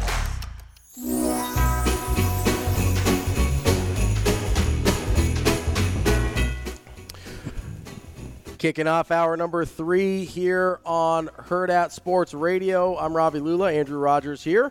We're on AM 590 ESPN Omaha, ESPN Tri Cities, as well as KFOR in Lincoln for hour number three. Is this a little bit more festive? I don't It is know. festive. I still I'm, I'm bopping. recognize it as a Christmas song, but it, it feels, you know, it feels like one of those songs they might use in a Hallmark Christmas movie. No, this song, now that I'm thinking about it, feels more like I'm at a festival. Like a, Like a Christmas festival? yeah, like uh, just kind of bouncing up like one of those like. Bavarian villages that they set up? yes. yes, exactly. yeah, and I'd like see like the little ornaments in the window. little Christmas village. Um, we are continuing. We're down to the final four. Final four. in our Christmas movie. we had an 11 bracket. move on. We did have we had the 11 seed move. Which one was that? Was that Santa Claus? Santa Claus. Uh-huh. Yeah, I mean, it was technically it was a three because Right. it, but there were four three seeds, so we Yeah, just went like- one to sixteen. It's like the NCAA baseball Yeah. tournament, right? Like there's there's a bunch of three seeds, but they're really like 11 through twelve, Right. whatever. Um, you know, the, I, I we probably underseeded the Santa Claus a little bit, but there were a lot of other classics ahead of it. So, uh, you know, it, it, it is what it is. Had some upsets. we like to see, you know, we like to see the the underdogs come through here, and the Santa Claus is holding up the underdog, uh, holding up the underdogs right now. We got So- a juggernaut of a matchup. All right, what do we have here? Elf and Christmas Vacation. Not as much for you as it is It's for me. It's not. It's not this question. is this is me. a juggernaut. So I was so my buddy was texting me. Uh, shout out to Ben because I know he uh, he's listening. He was Was he very on ups- time? He was very upset about my Christmas vacation takes. And Good, What, we as he should be. What we figured out is I don't like Chevy Chase. That's my big. That's my issue here. Chevy Chase doesn't like you. That's fair. He, I heard He doesn't doesn't- like most people. I, was- I heard he doesn't like a lot of people. I heard he's kind of an a hole. If we're being honest here. Um, can I say that on the radio, Shane? I don't know. Um, the blessing. he, You uh, can say anything once. Okay, cool. Uh, don't tell me that, Shane. Okay, cool. Boop boop boop boop boop. Um, the Typic- Chevy Chase. typic- okay, so typically, if you're if you're a, uh, I'll give you an example. 'Kay. Like James Earl Jones. Yeah. Okay. He says he's a teddy bear. He says he's just the nicest guy ever, but he's also played two of the two of the most recognized, or at least one of the most recognizable bad guys, villains. I mean, He's Darth Vader. he's Darth Vader. So He's also a, so uh, you're you're kind of just the you you you're re- really good actors are just the opposite of what they are personality wise. Why don't you so just knock if- on the door? I would've so- gotten it for you. So if Chevy Chase is a is a hole, like he said, You the ones being, making all that racket. yeah, I've heard Chevy Chase is not a fun guy to be around. And and it's not but, even that. that I but don't it doesn't like come off that way in the movies, though, Yeah, it- it's not even that. Well, because he's acting. and that's that's what makes him a good actor. that's not even why I don't like him. Is that he's a jerk in real life? I just don't think he's funny. I've never thought he was funny. One of my other buddies uh, is is like one of his favorite movies of all time is Fletch, and so I watched it because he was like building it up. He's like, "Oh, it's this great, hilarious movie," and I watched it. And I was It like, is so funny. What am. I doing here? Hey, Griswold, what you gonna do with a tree that big? I just it's not it's not for me. Uh, so this is an easy elf for me. Uh, it is a no no brainer, no doubter for me. I know you're gonna have some feelings though, so so let's hear it. it's Christmas Vacation for me. Shane, Uh, and the reason it's Christmas Vacation for me is because it's my favorite movie. It's my favorite Christmas movie. Elf is like up there. Elf is top. Elf is top three for me in terms of favorite Christmas movies, but the third favorite Christmas movie can't be your can't beat your favorite. Now that uh, won't resonate well with my fiance, whose favorite Christmas movie is Elf. Um, yeah, where's Ashley? We Ashley, call in. We need some. Uh, But- I need some reinforcements here, Ashley. uh, Christmas Vacation has so many great one-liners. It's so sarcastic. Um, I just, I love the dry humor. Um, yeah, that's why I rest with that. Shane, you are the tiebreaker. ultimate decider, though. You can here, pick one the only reason Christmas Vacation got this far too is because I used my trump card. Yeah. and if I didn't use the trump card, I ran the risk of Shane picking a Muppet Christmas Carol over it. Which is uh, a better movie. Uh, Full Muppet, stop. Christ- Muppet Christmas Carol's solid. Mu- Muppet Christmas Carol is a classic. Yeah, it's, it's Um, right up Shane's alley. Chevy Chase just isn't funny to me at all. I just I don't enjoy Hey, it. have you said that already? I just not a fan. Uh, Shane, what do we have? Well, I mean, you said Christmas Vacation has the one-liners, but everybody says Elf has the one-liners. Elf has a lot of quotable. Elf has great a lot of one-liners, I, but the You know- way you're so pretty. You should be on a Christmas card. And there's, there's so the, the Christmas Vacation quickly is my humor. Your- like that, like, that's type of my humor, yeah. personality. yeah. So that's why it's funnier to me than Elf. Like Elf has some great one-liners, and I laugh at it, but it's not like my personality. Sure. Sure. So that's why. and then go on, ahead. And then on the other side, you have you have the two main actors there. You have Chevy Chase and Will Ferrell. And some people, obviously, as we know, don't find Chevy Chase being funny. But then there are also people that don't find Will Ferrell as being funny. Well, those people are wrong, but that's fine. So I mean, you have two similar movies here, and that makes it. Uh, I mean, this makes it a giant battle right here. This well, you- is. you gotta you gotta pick my guy. I'm gonna go with Christmas Vacation. Yeah! What a stunner! Terrible. Stunner! Terrible. All right! This is a trash bracket. I'm I'm for I'm lodging a formal protest. This is- Shane! Shane, what are you doing? Unbelievable. Did not see that coming. He took his headset off so he can't What he are can't hear you you now. doing, He- Shane? it's like he's not in the room. out He's of in his little here. Snoopy house. You paid him off? How dare you? Uh, yeah, baby. All right, what's next? I don't even want to do this anymore. but Good. what- I'm what's happy you don't want to do this what's anymore. next? Come on. Christmas vacation's trash. We have the Santa Claus Trash. against. Oh, no, Santa Claus is a great movie. No, I'm I still hate that talking you. about- no, I'm no, still no, talking no. about no. Christmas Hey, let's go back and run the tape there, Shane. Let's just cut that up right, right there. I said the trash. Santa Claus, and Ravi went a trash Trash. movie. Uh, Christmas he did Vacation use is a uh, a trash trash. can lid to get down a hill very fast into a Walmart parking lot. All right, the Santa Claus against Home Alone. Um, I en- I don't have a, you know, I don't have a strong preference here in terms of which one I think is better. I enjoy the Santa Claus more. Um, just I think it's more fun for me to watch. There was, I'll be honest, uh, Home Alone's really, really good, and I really enjoy it. There was a part of me when I was a kid watching it that was a little stressed out because I was afraid I'd be forgotten somewhere. Uh, so that was there's a little bit of stress for me as a child. So it probably wasn't as fun for me to watch as the Santa Claus. Uh, you know, maybe that's the root of my anxiety is Home Alone. Uh, probably not. But but I'm gonna go Santa Claus here. I, I just like it a little bit better. But I don't think there's a wrong answer here, unlike the last round. Um, in this side of the bracket, you have the 11, the Santa Claus. Home Alone is the favorite. I chose to go against the grain and choose away from Elf in the previous round, which was the favorite. I'm going with the favorite this round. It's Home Alone. Home Alone, I, I as you said, both movies are great. I enjoy them. Um, but Home Alone was such a, uh, a creative way to. Uh, to take down, were they the Wet Bandits at the time? Yeah, they were the Wet bandits The Wet Yeah. Bandits Yeah. at the time, and uh, I see. Like I said, I prefer the Sticky Bandits. It's just a personal preference. Uh, the Wet Bandits, and um, just just his way to just uh, kind of make their lives miserable was just ultra creative. Home Alone takes it home for me.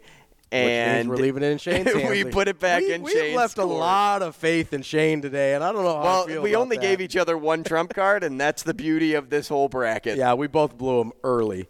Um, Yeah, I can't believe you blew it on Frosty the Snowman. I hate a Christmas story. But that like shocks me because even if would you have chosen you chose Christmas Vacation over Frosty, right? Or did No, you choose I Frosty? choose Frosty You chose Shane- Frosty. Shane took okay. Christmas Vacation. So change Shane. Shane is, is really- he's trumped you twice. He's really carrying the water for Christmas Vacation here. wow. All right. But uh, the, the funny thing is, I hate Christmas Story. that's good.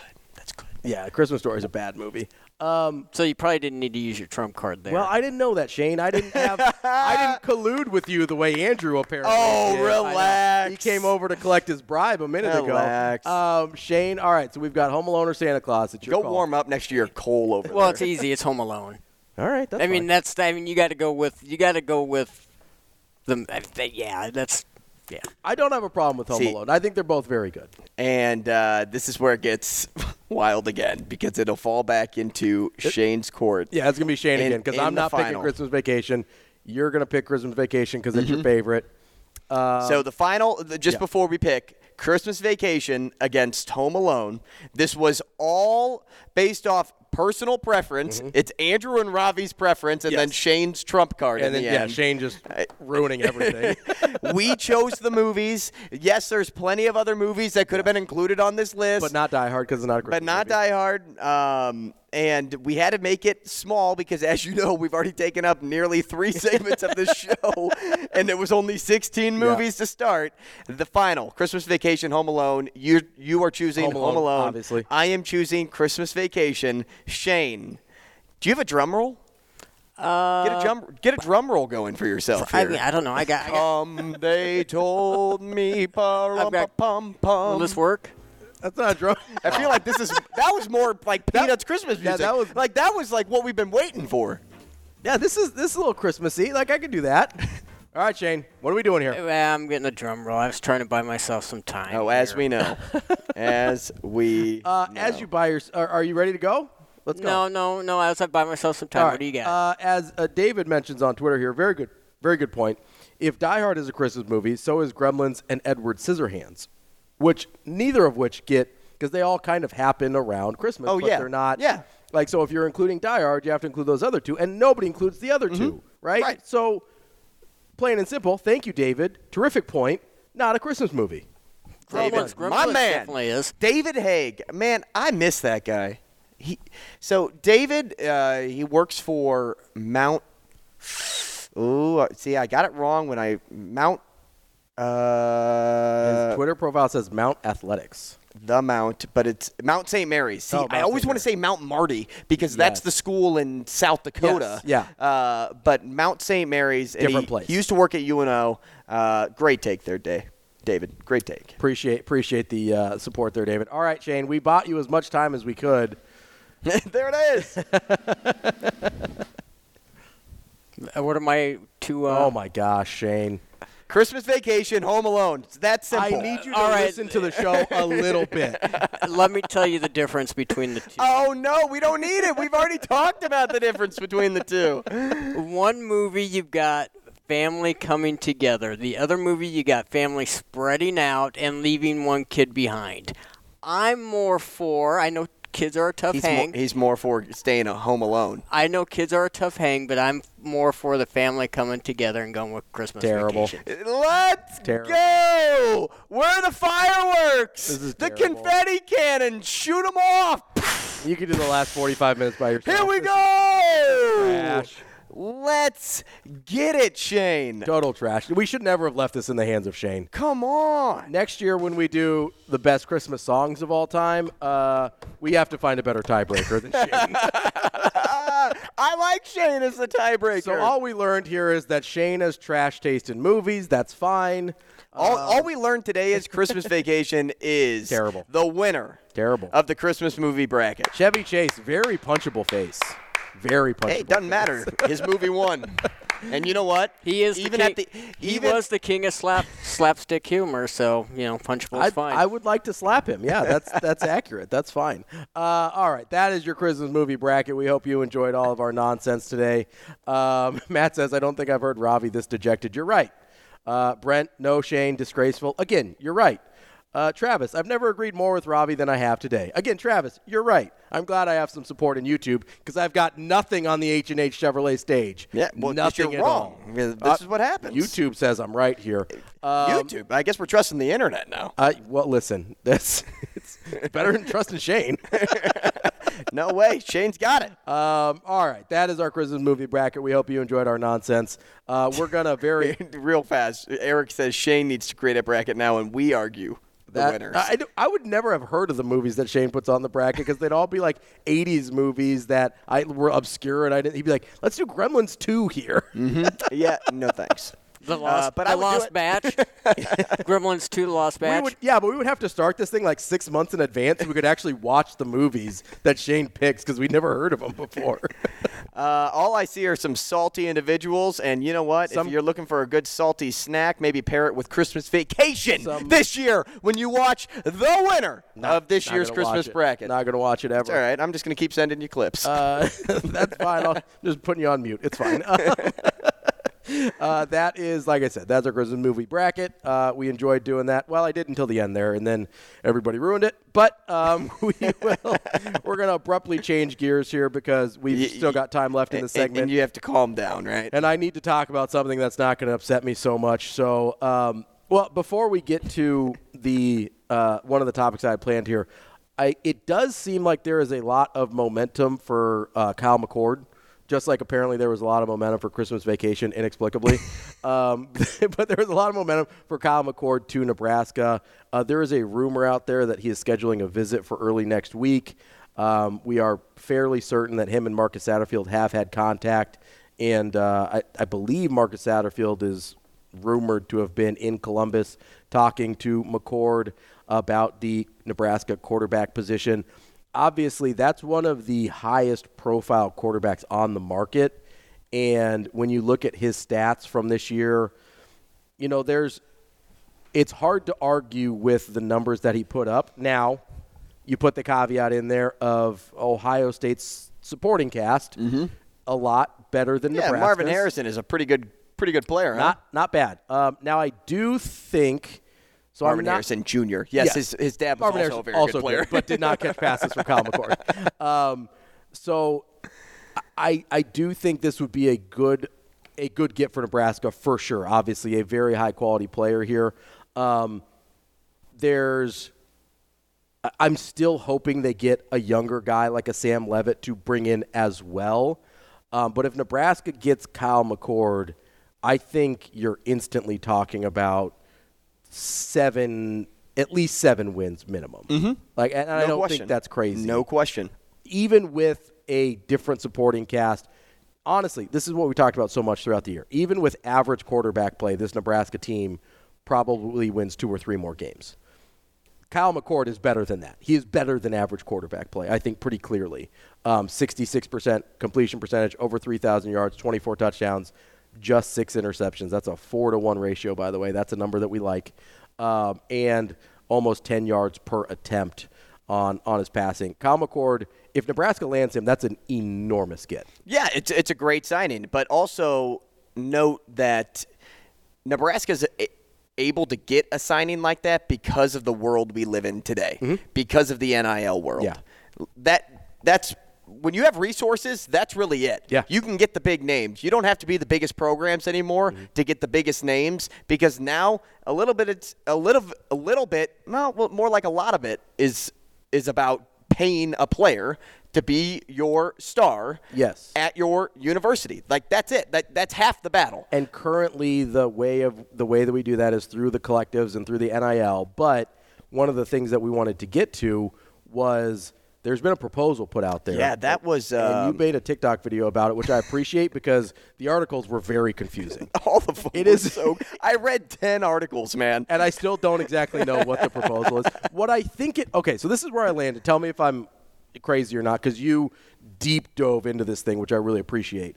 Um, what I took away from this was this is sort of a mechanism to create the Power Five Super League.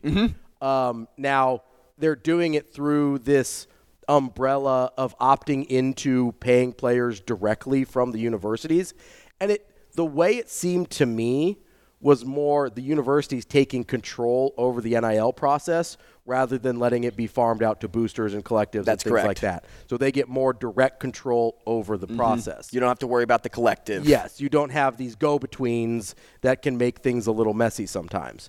If you're Nebraska, you can directly control this, but you have to opt into it and commit a certain amount of money per player, per uh, per sport, per university, whatever, and that basically would create the haves and haves not have nots, the super league of Correct. college football, which I think is the way this has been going for a while. I guess I didn't expect it to necessarily look like this because one of the other big uh, one of the other big pieces of this proposal is those teams that opt in get to create their own rules. They get to create their own scholarship limits, um, transfer rules, Roster sizes. roster sizes, all of that. Now goes from NCAA control, even though it's technically under the NCAA umbrella. Right. But it goes from NCAA control to Super League control. Mm-hmm. And so that to me was as interesting. And, and I'll, I'll one more thing before I let, let you go here. No, you're good. You're, you're breaking it down just just perfectly. The other thing that I think is super interesting here has nothing to do with college football, and that's the schools that opt into this have to be Title IX compliant with the money. So it demands resources would go to volleyball and women's basketball and things like that in the same proportion that they go to football and men's basketball Mm-hmm. and baseball, which I think is really, really interesting. And for a place like Nebraska that has some dominant women's it makes sense. programs, it that this could be a really good deal for Nebraska. Yeah, it, it's perfect for a school like Nebraska. As for a school like a, we'll just take Alabama for example. Um, maybe a little bit more difficult to Yeah. to navigate the Title IX, uh, like to because capitalism is a, is a real thing, right? Like if you're if you are performing at um, you know the best at your job, you should get paid more than the next person, Mm-hmm. right? And it's a, it's a minimum of like thirty thousand dollars per year per athlete, which is no required. cap. But there is no cap on how much you choose to pay somebody. Um, $30,000 You just have to match entrance fee. So like if if Ravi is worth two hundred thousand dollars to me, Mm-hmm.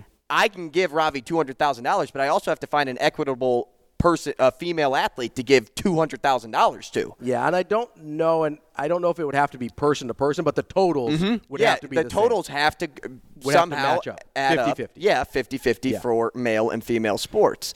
So uh, it's interesting that schools that may not have like top tier volleyball programs or Mm-hmm. Like, top, where are they gonna put that money? But they may have top tier women's soccer programs. and it may force them to invest in order to justify spending that amount of money on female athletes because they have to if they want to pay their Mm-hmm. football players.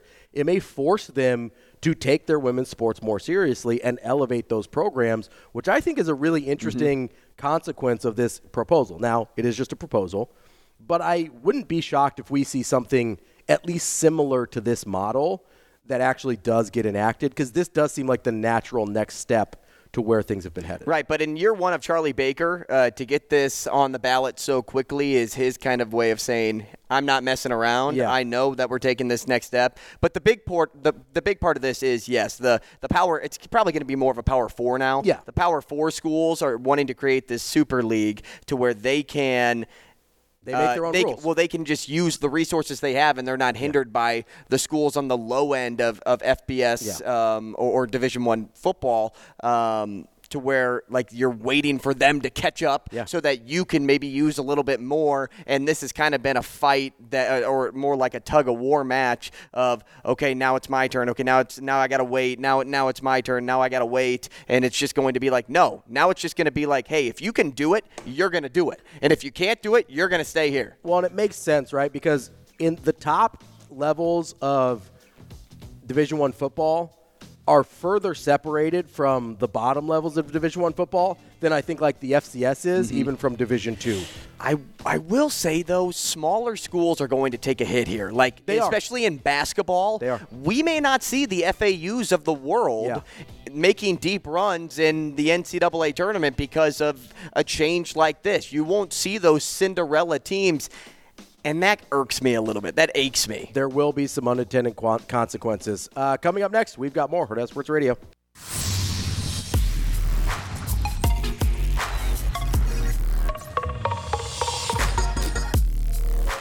You're listening to Hurrdat Sports Radio.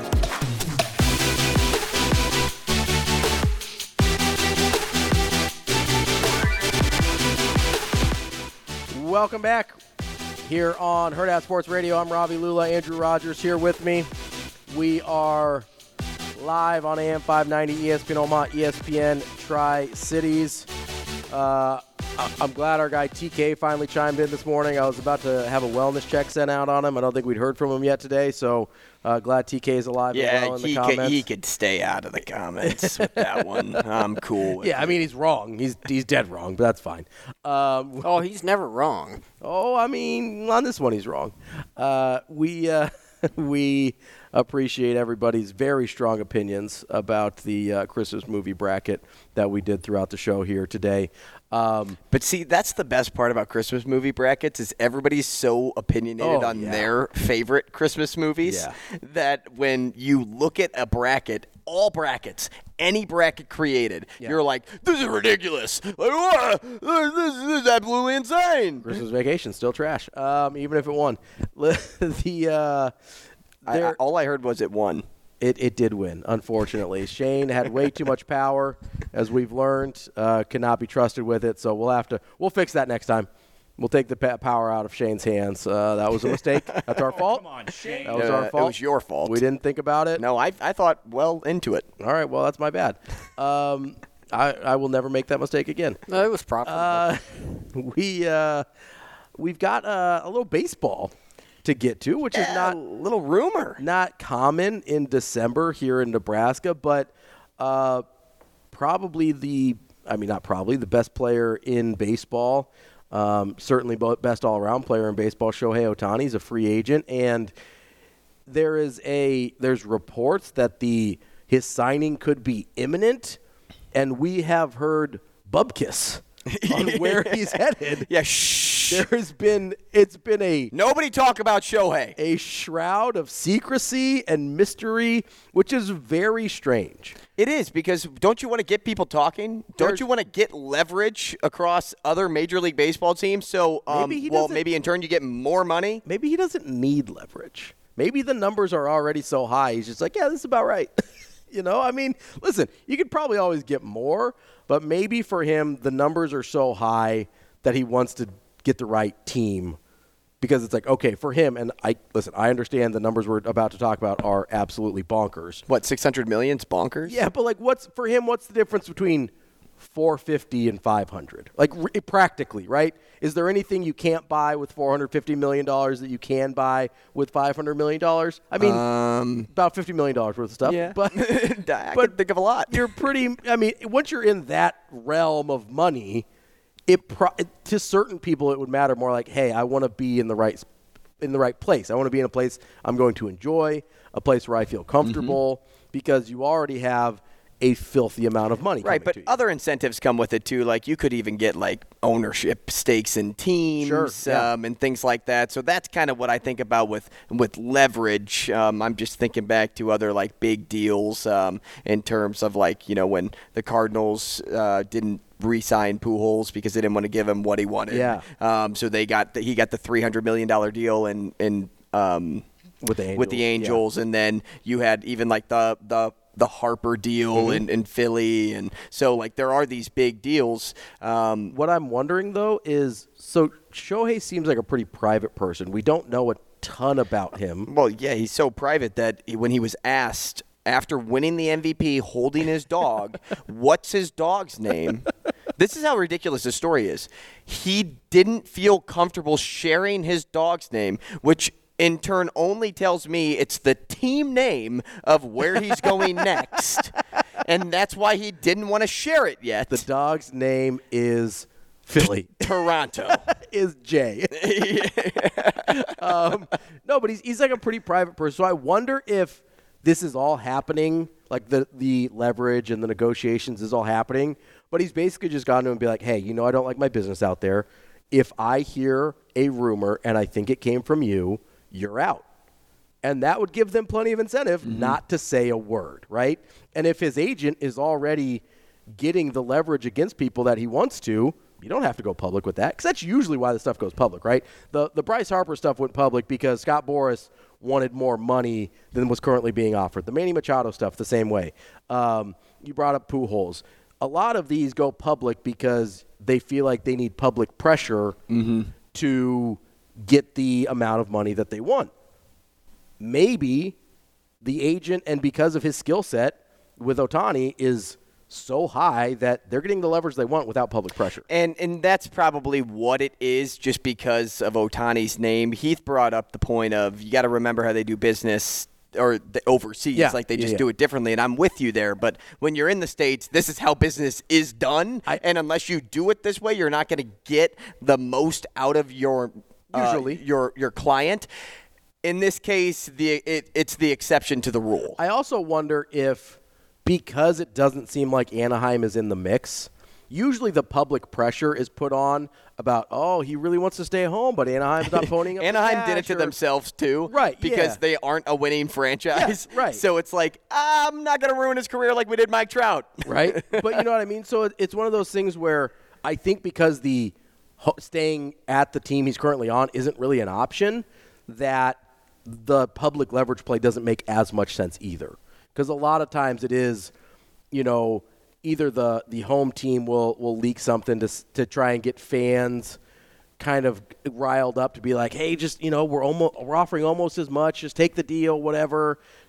I don't. That's that's not a factor here, and so I think that matters too. Yeah, I just don't know if it matters like throughout the process of talking about the teams that you visited. Yeah. um, I don't know. and He it made it he made it seem like it was a huge deal when Dave Roberts uh, answered a reporter's question saying that he had had a conversation with Shohei Ohtani or the team has. Yeah. And Shohei didn't like that, and Roberts came out and apologized for it. Now, maybe because that's the in town rival team, Mm-hmm. um, that could be, but it just doesn't seem like it's that big of a deal to say, like, hey, I had a phone call with the Texas Rangers, I had a phone call with Toronto. I, I mean, these sources get leaked Yeah. one way or another. Yeah.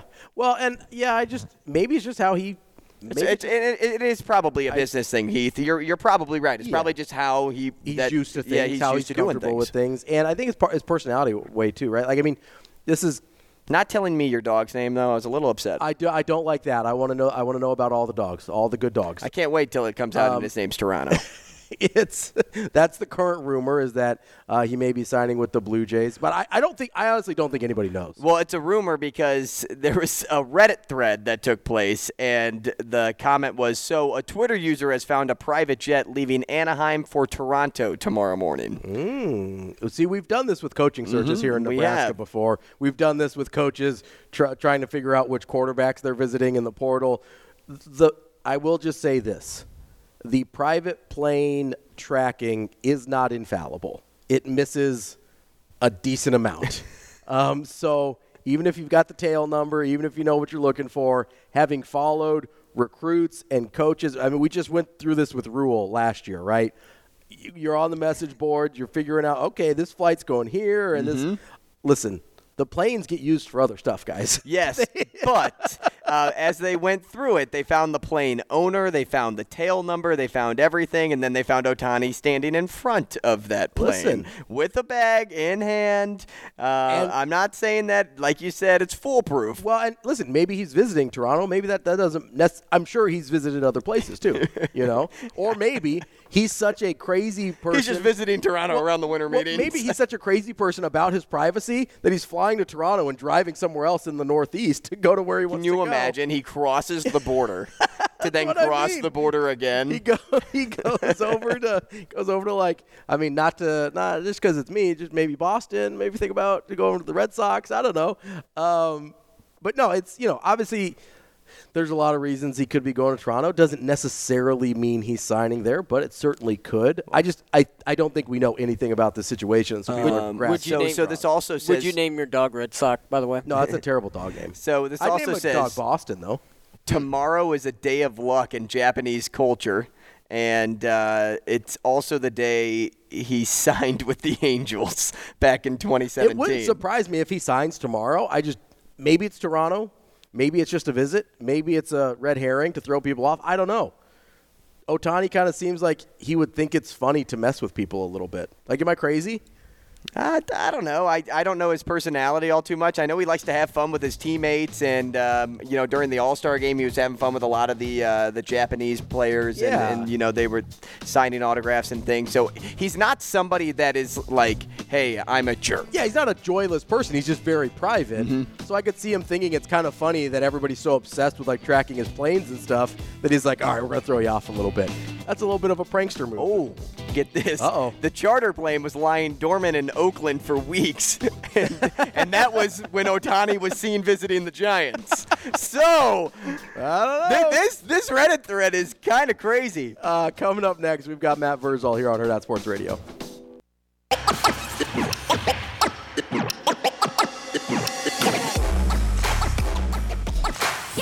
You're listening to Hurrdat Sports Radio. Now let's find out what Matt Vrzal is better at telling stories or making pizza. Matt, Matt, Matt. Matt's an exceptional young man. Matt Vrzal. Happy birthday, Matt. You know, Matt, he's a tremendous athlete. Matt Vrzal. Come on, Matt. Matt, Matt, Matt, I'm with you. You know, like Matt Vrzal, you're one of the sexiest people in the world, but you're not one of the most beautiful. How does that happen? Here is Matt Vrzal. All right, Matt, thank you very much. Wrapping up the show here on a Friday, cleaning up the show, if you will, the Warhorse Sportsbook cleanup with our guy Matt Vrzal on the Warhorse Sportsbook hotline. Verz, how are you this morning? Bottom through, Shane. There he is. How are you this morning, Verz? Good boys, how we doing?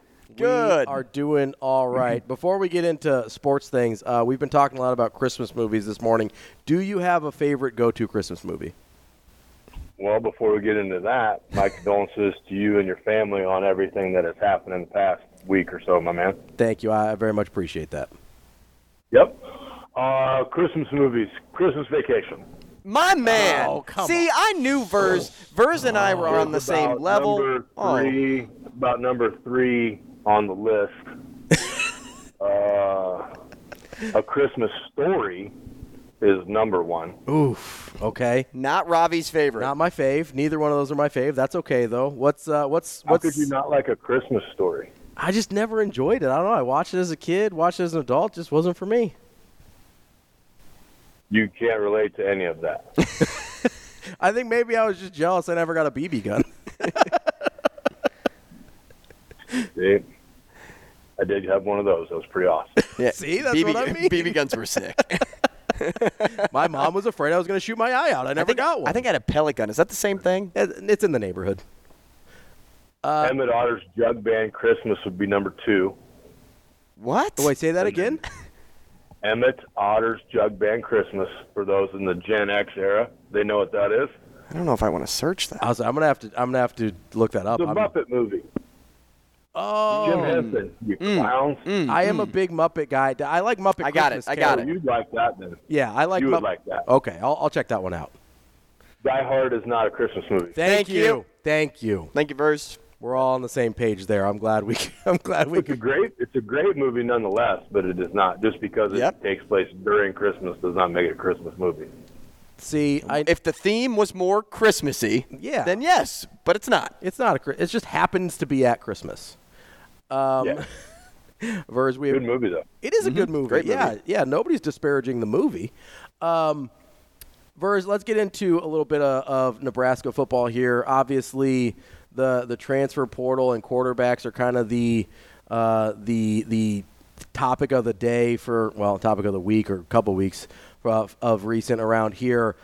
There's a quarterback Nebraska's interested in Kyle McCord or appears to be interested in Kyle McCord, and there's some rumors about his dad being a helicopter parent, maybe a little over involved. How big of a uh-huh. concern for you would that be? It would be the top concern. Okay. They're the problem with everything. Like their unrealistic expectation of what their child is is the reason sports are where they are. Mm-hmm. Like legit, and they don't even like you tell them the one percent of one percent rule, in one ear out the other. They they 100% feel that does not apply to them. And then, you know, you get them trying to live through their kid, be it through championship game or dumb trophy won. You know, it means a lot when you're a, a little guy to win that trophy. In five years, them little guys or gals don't even know where them trophies are. mm Like, it's they're they're they're the issue. You you had your chance to go do it, and it didn't work out for you because you get so involved and you're so over the top with your child. All you do is penalize the child. It's I'm I'm a searching for Bobby Fischer guy. You've probably never seen that movie either. The best part of that entire movie, it's about a chess prodigy. Mm-hmm. They're like all the parents in the basement at a tournament. It's the greatest piece of cinematic artistry ever. Because they should do that at all these games. They should lock them out and just let the kids play. Just let them have fun, man. Games are fun. Parents make them crazy. They're supposed to be fun, at Mm-hmm. least. Yeah. Yeah, Vers, how im- how impressed were you um, in the offensive line performance this year, and how much of the credit of that goes to Donovan Raiola and Coach Rhule for keeping Raiola on this staff after moving on from everybody else last season? Um, by the end, when they got all the pieces I think they had wanted at the beginning, they they um, they rounded into some form. Now there's still quite a ways to go, and, and before you know you want to get into any quarterback discussions or other player discussions, like your your quarterback to finish your season just went to Philadelphia for a surgery. Mm-hmm. Like so he wasn't even healthy Mm-hmm. And your offensive line is, is mid pack, and I'm being generous. So if you can get your offensive line up to higher end of the pack just in your conference, and then let that kid play, and then get some quarterback coaching where you're kind of allowed to read a defense and throw where guys aren't, then I think you have a different player. Again, I think you have a different outlook.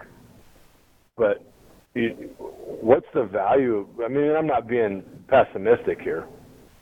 You're Ohio State. Like you- you're you're really the only team that has a real gripe for not being in the tournament. You lost to number one at number one's house by 3 Mm-hmm. How is Ohio State fan not more pissed? I gotta get Florida State being pissed, but uh, you're they're also not the same team without their starting quarterback. Like let's just be honest. But Ohio State. Like that's a like you're like you're telling me that that you're not just jerking Nebraska around. Like come on, like you're you're at the top end of the conference. and You're going to go to the to the middle lower portion of the back of the conference, and that's just reality. That's not being negative. But you know maybe uh, I guess rules two million cleared, and maybe that is you're, paying, you're paying your your possible transfer quarterback more than your best defensive coordinator you've had, and 10 years. Vers, do you think there might be kind of going back to that what you said about those helicopter parents and not really knowing or having a good grasp on the reality of of who their kid is? Do you think that might be a factor in you know a lot of the a lot of the credit on Ohio State goes to you know Marvin Harrison Jr. or a lot of the other skill position players and the people around Kyle McCord. Do you think any part of it is like, well, I can show you, I can go somewhere else and be just as good? Like, it, do you think that maybe factors into why they might make that move? Could be.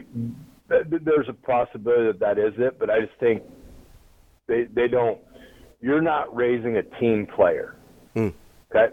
You're not raising someone that wants to be a part of something greater than themselves. You're, you're raising someone that wants to be them them to be the showcase. If that's your if that's your case, the best thing you could do is if you're in that situation is that a presser? That yeah. Why do you think i came here? Like I, I get to throw some of the best receivers coached by the best receivers coach in the country. Mm-hmm. what kind of moron would not take this chance? Because all i have to do is all I, all I can do is get better. Mhm. i can improve my game here every day because i'm throwing to better people every day. But they don't that parent doesn't want that to happen that they want their kid to be the reason it succeeds they don't want the team to succeed. They could care less about the team. It's their kid. They're like that's it's just people's brains are all all effed up when when it comes to that stuff. I mean look at youth organizations. Yeah. they're running out of colors for some of these. It's like such and such for you taupe elite super special you know, it's like, come on, man. Like, this is really what we're doing. Like, this is where it's at. But everybody's got to go to four states. You know, you got to go play in four states because they're six. They're going to remember the hotel, and that's about it. And the breakfast was it free? And, and all, but all this does though is breed that crazy parent. Yeah. It breeds that parent that my my kid made Taupe super elite special team. It's like, okay, well you're paying them. like there's a reason he made it. You got the check cleared. Go go back to neighborhood ball, pick an all star team and roll. I blame Damon being a gladiator. Gladiators ruin the sport.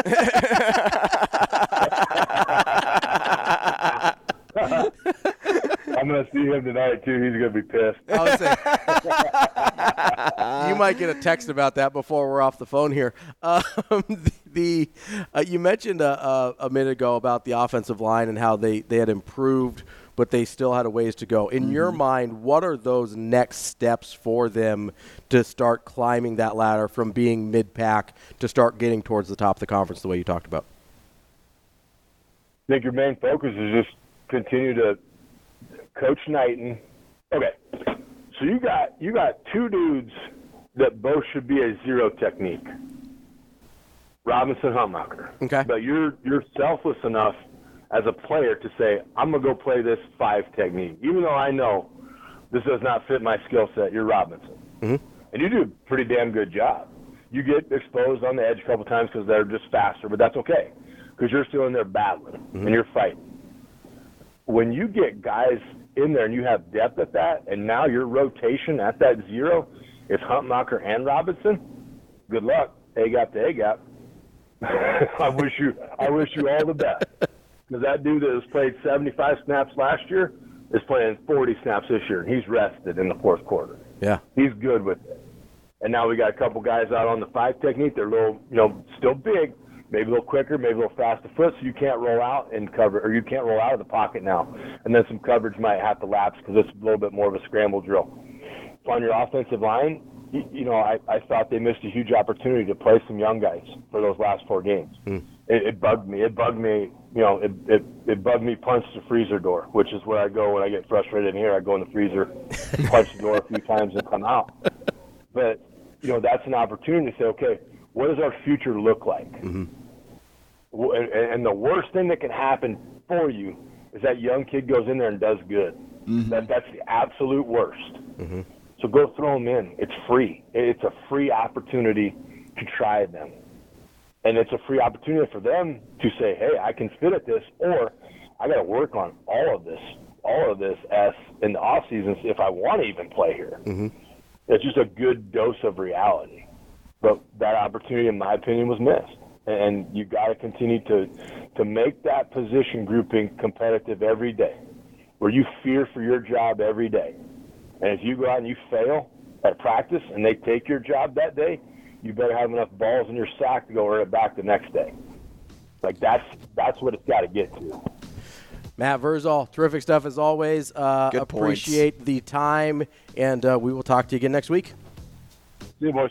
See you, Verse. That's our guy, Matt Vrzal. That's our show for the week. Hope you enjoyed it. We will be back on Monday here on Hurrdat Sports Radio.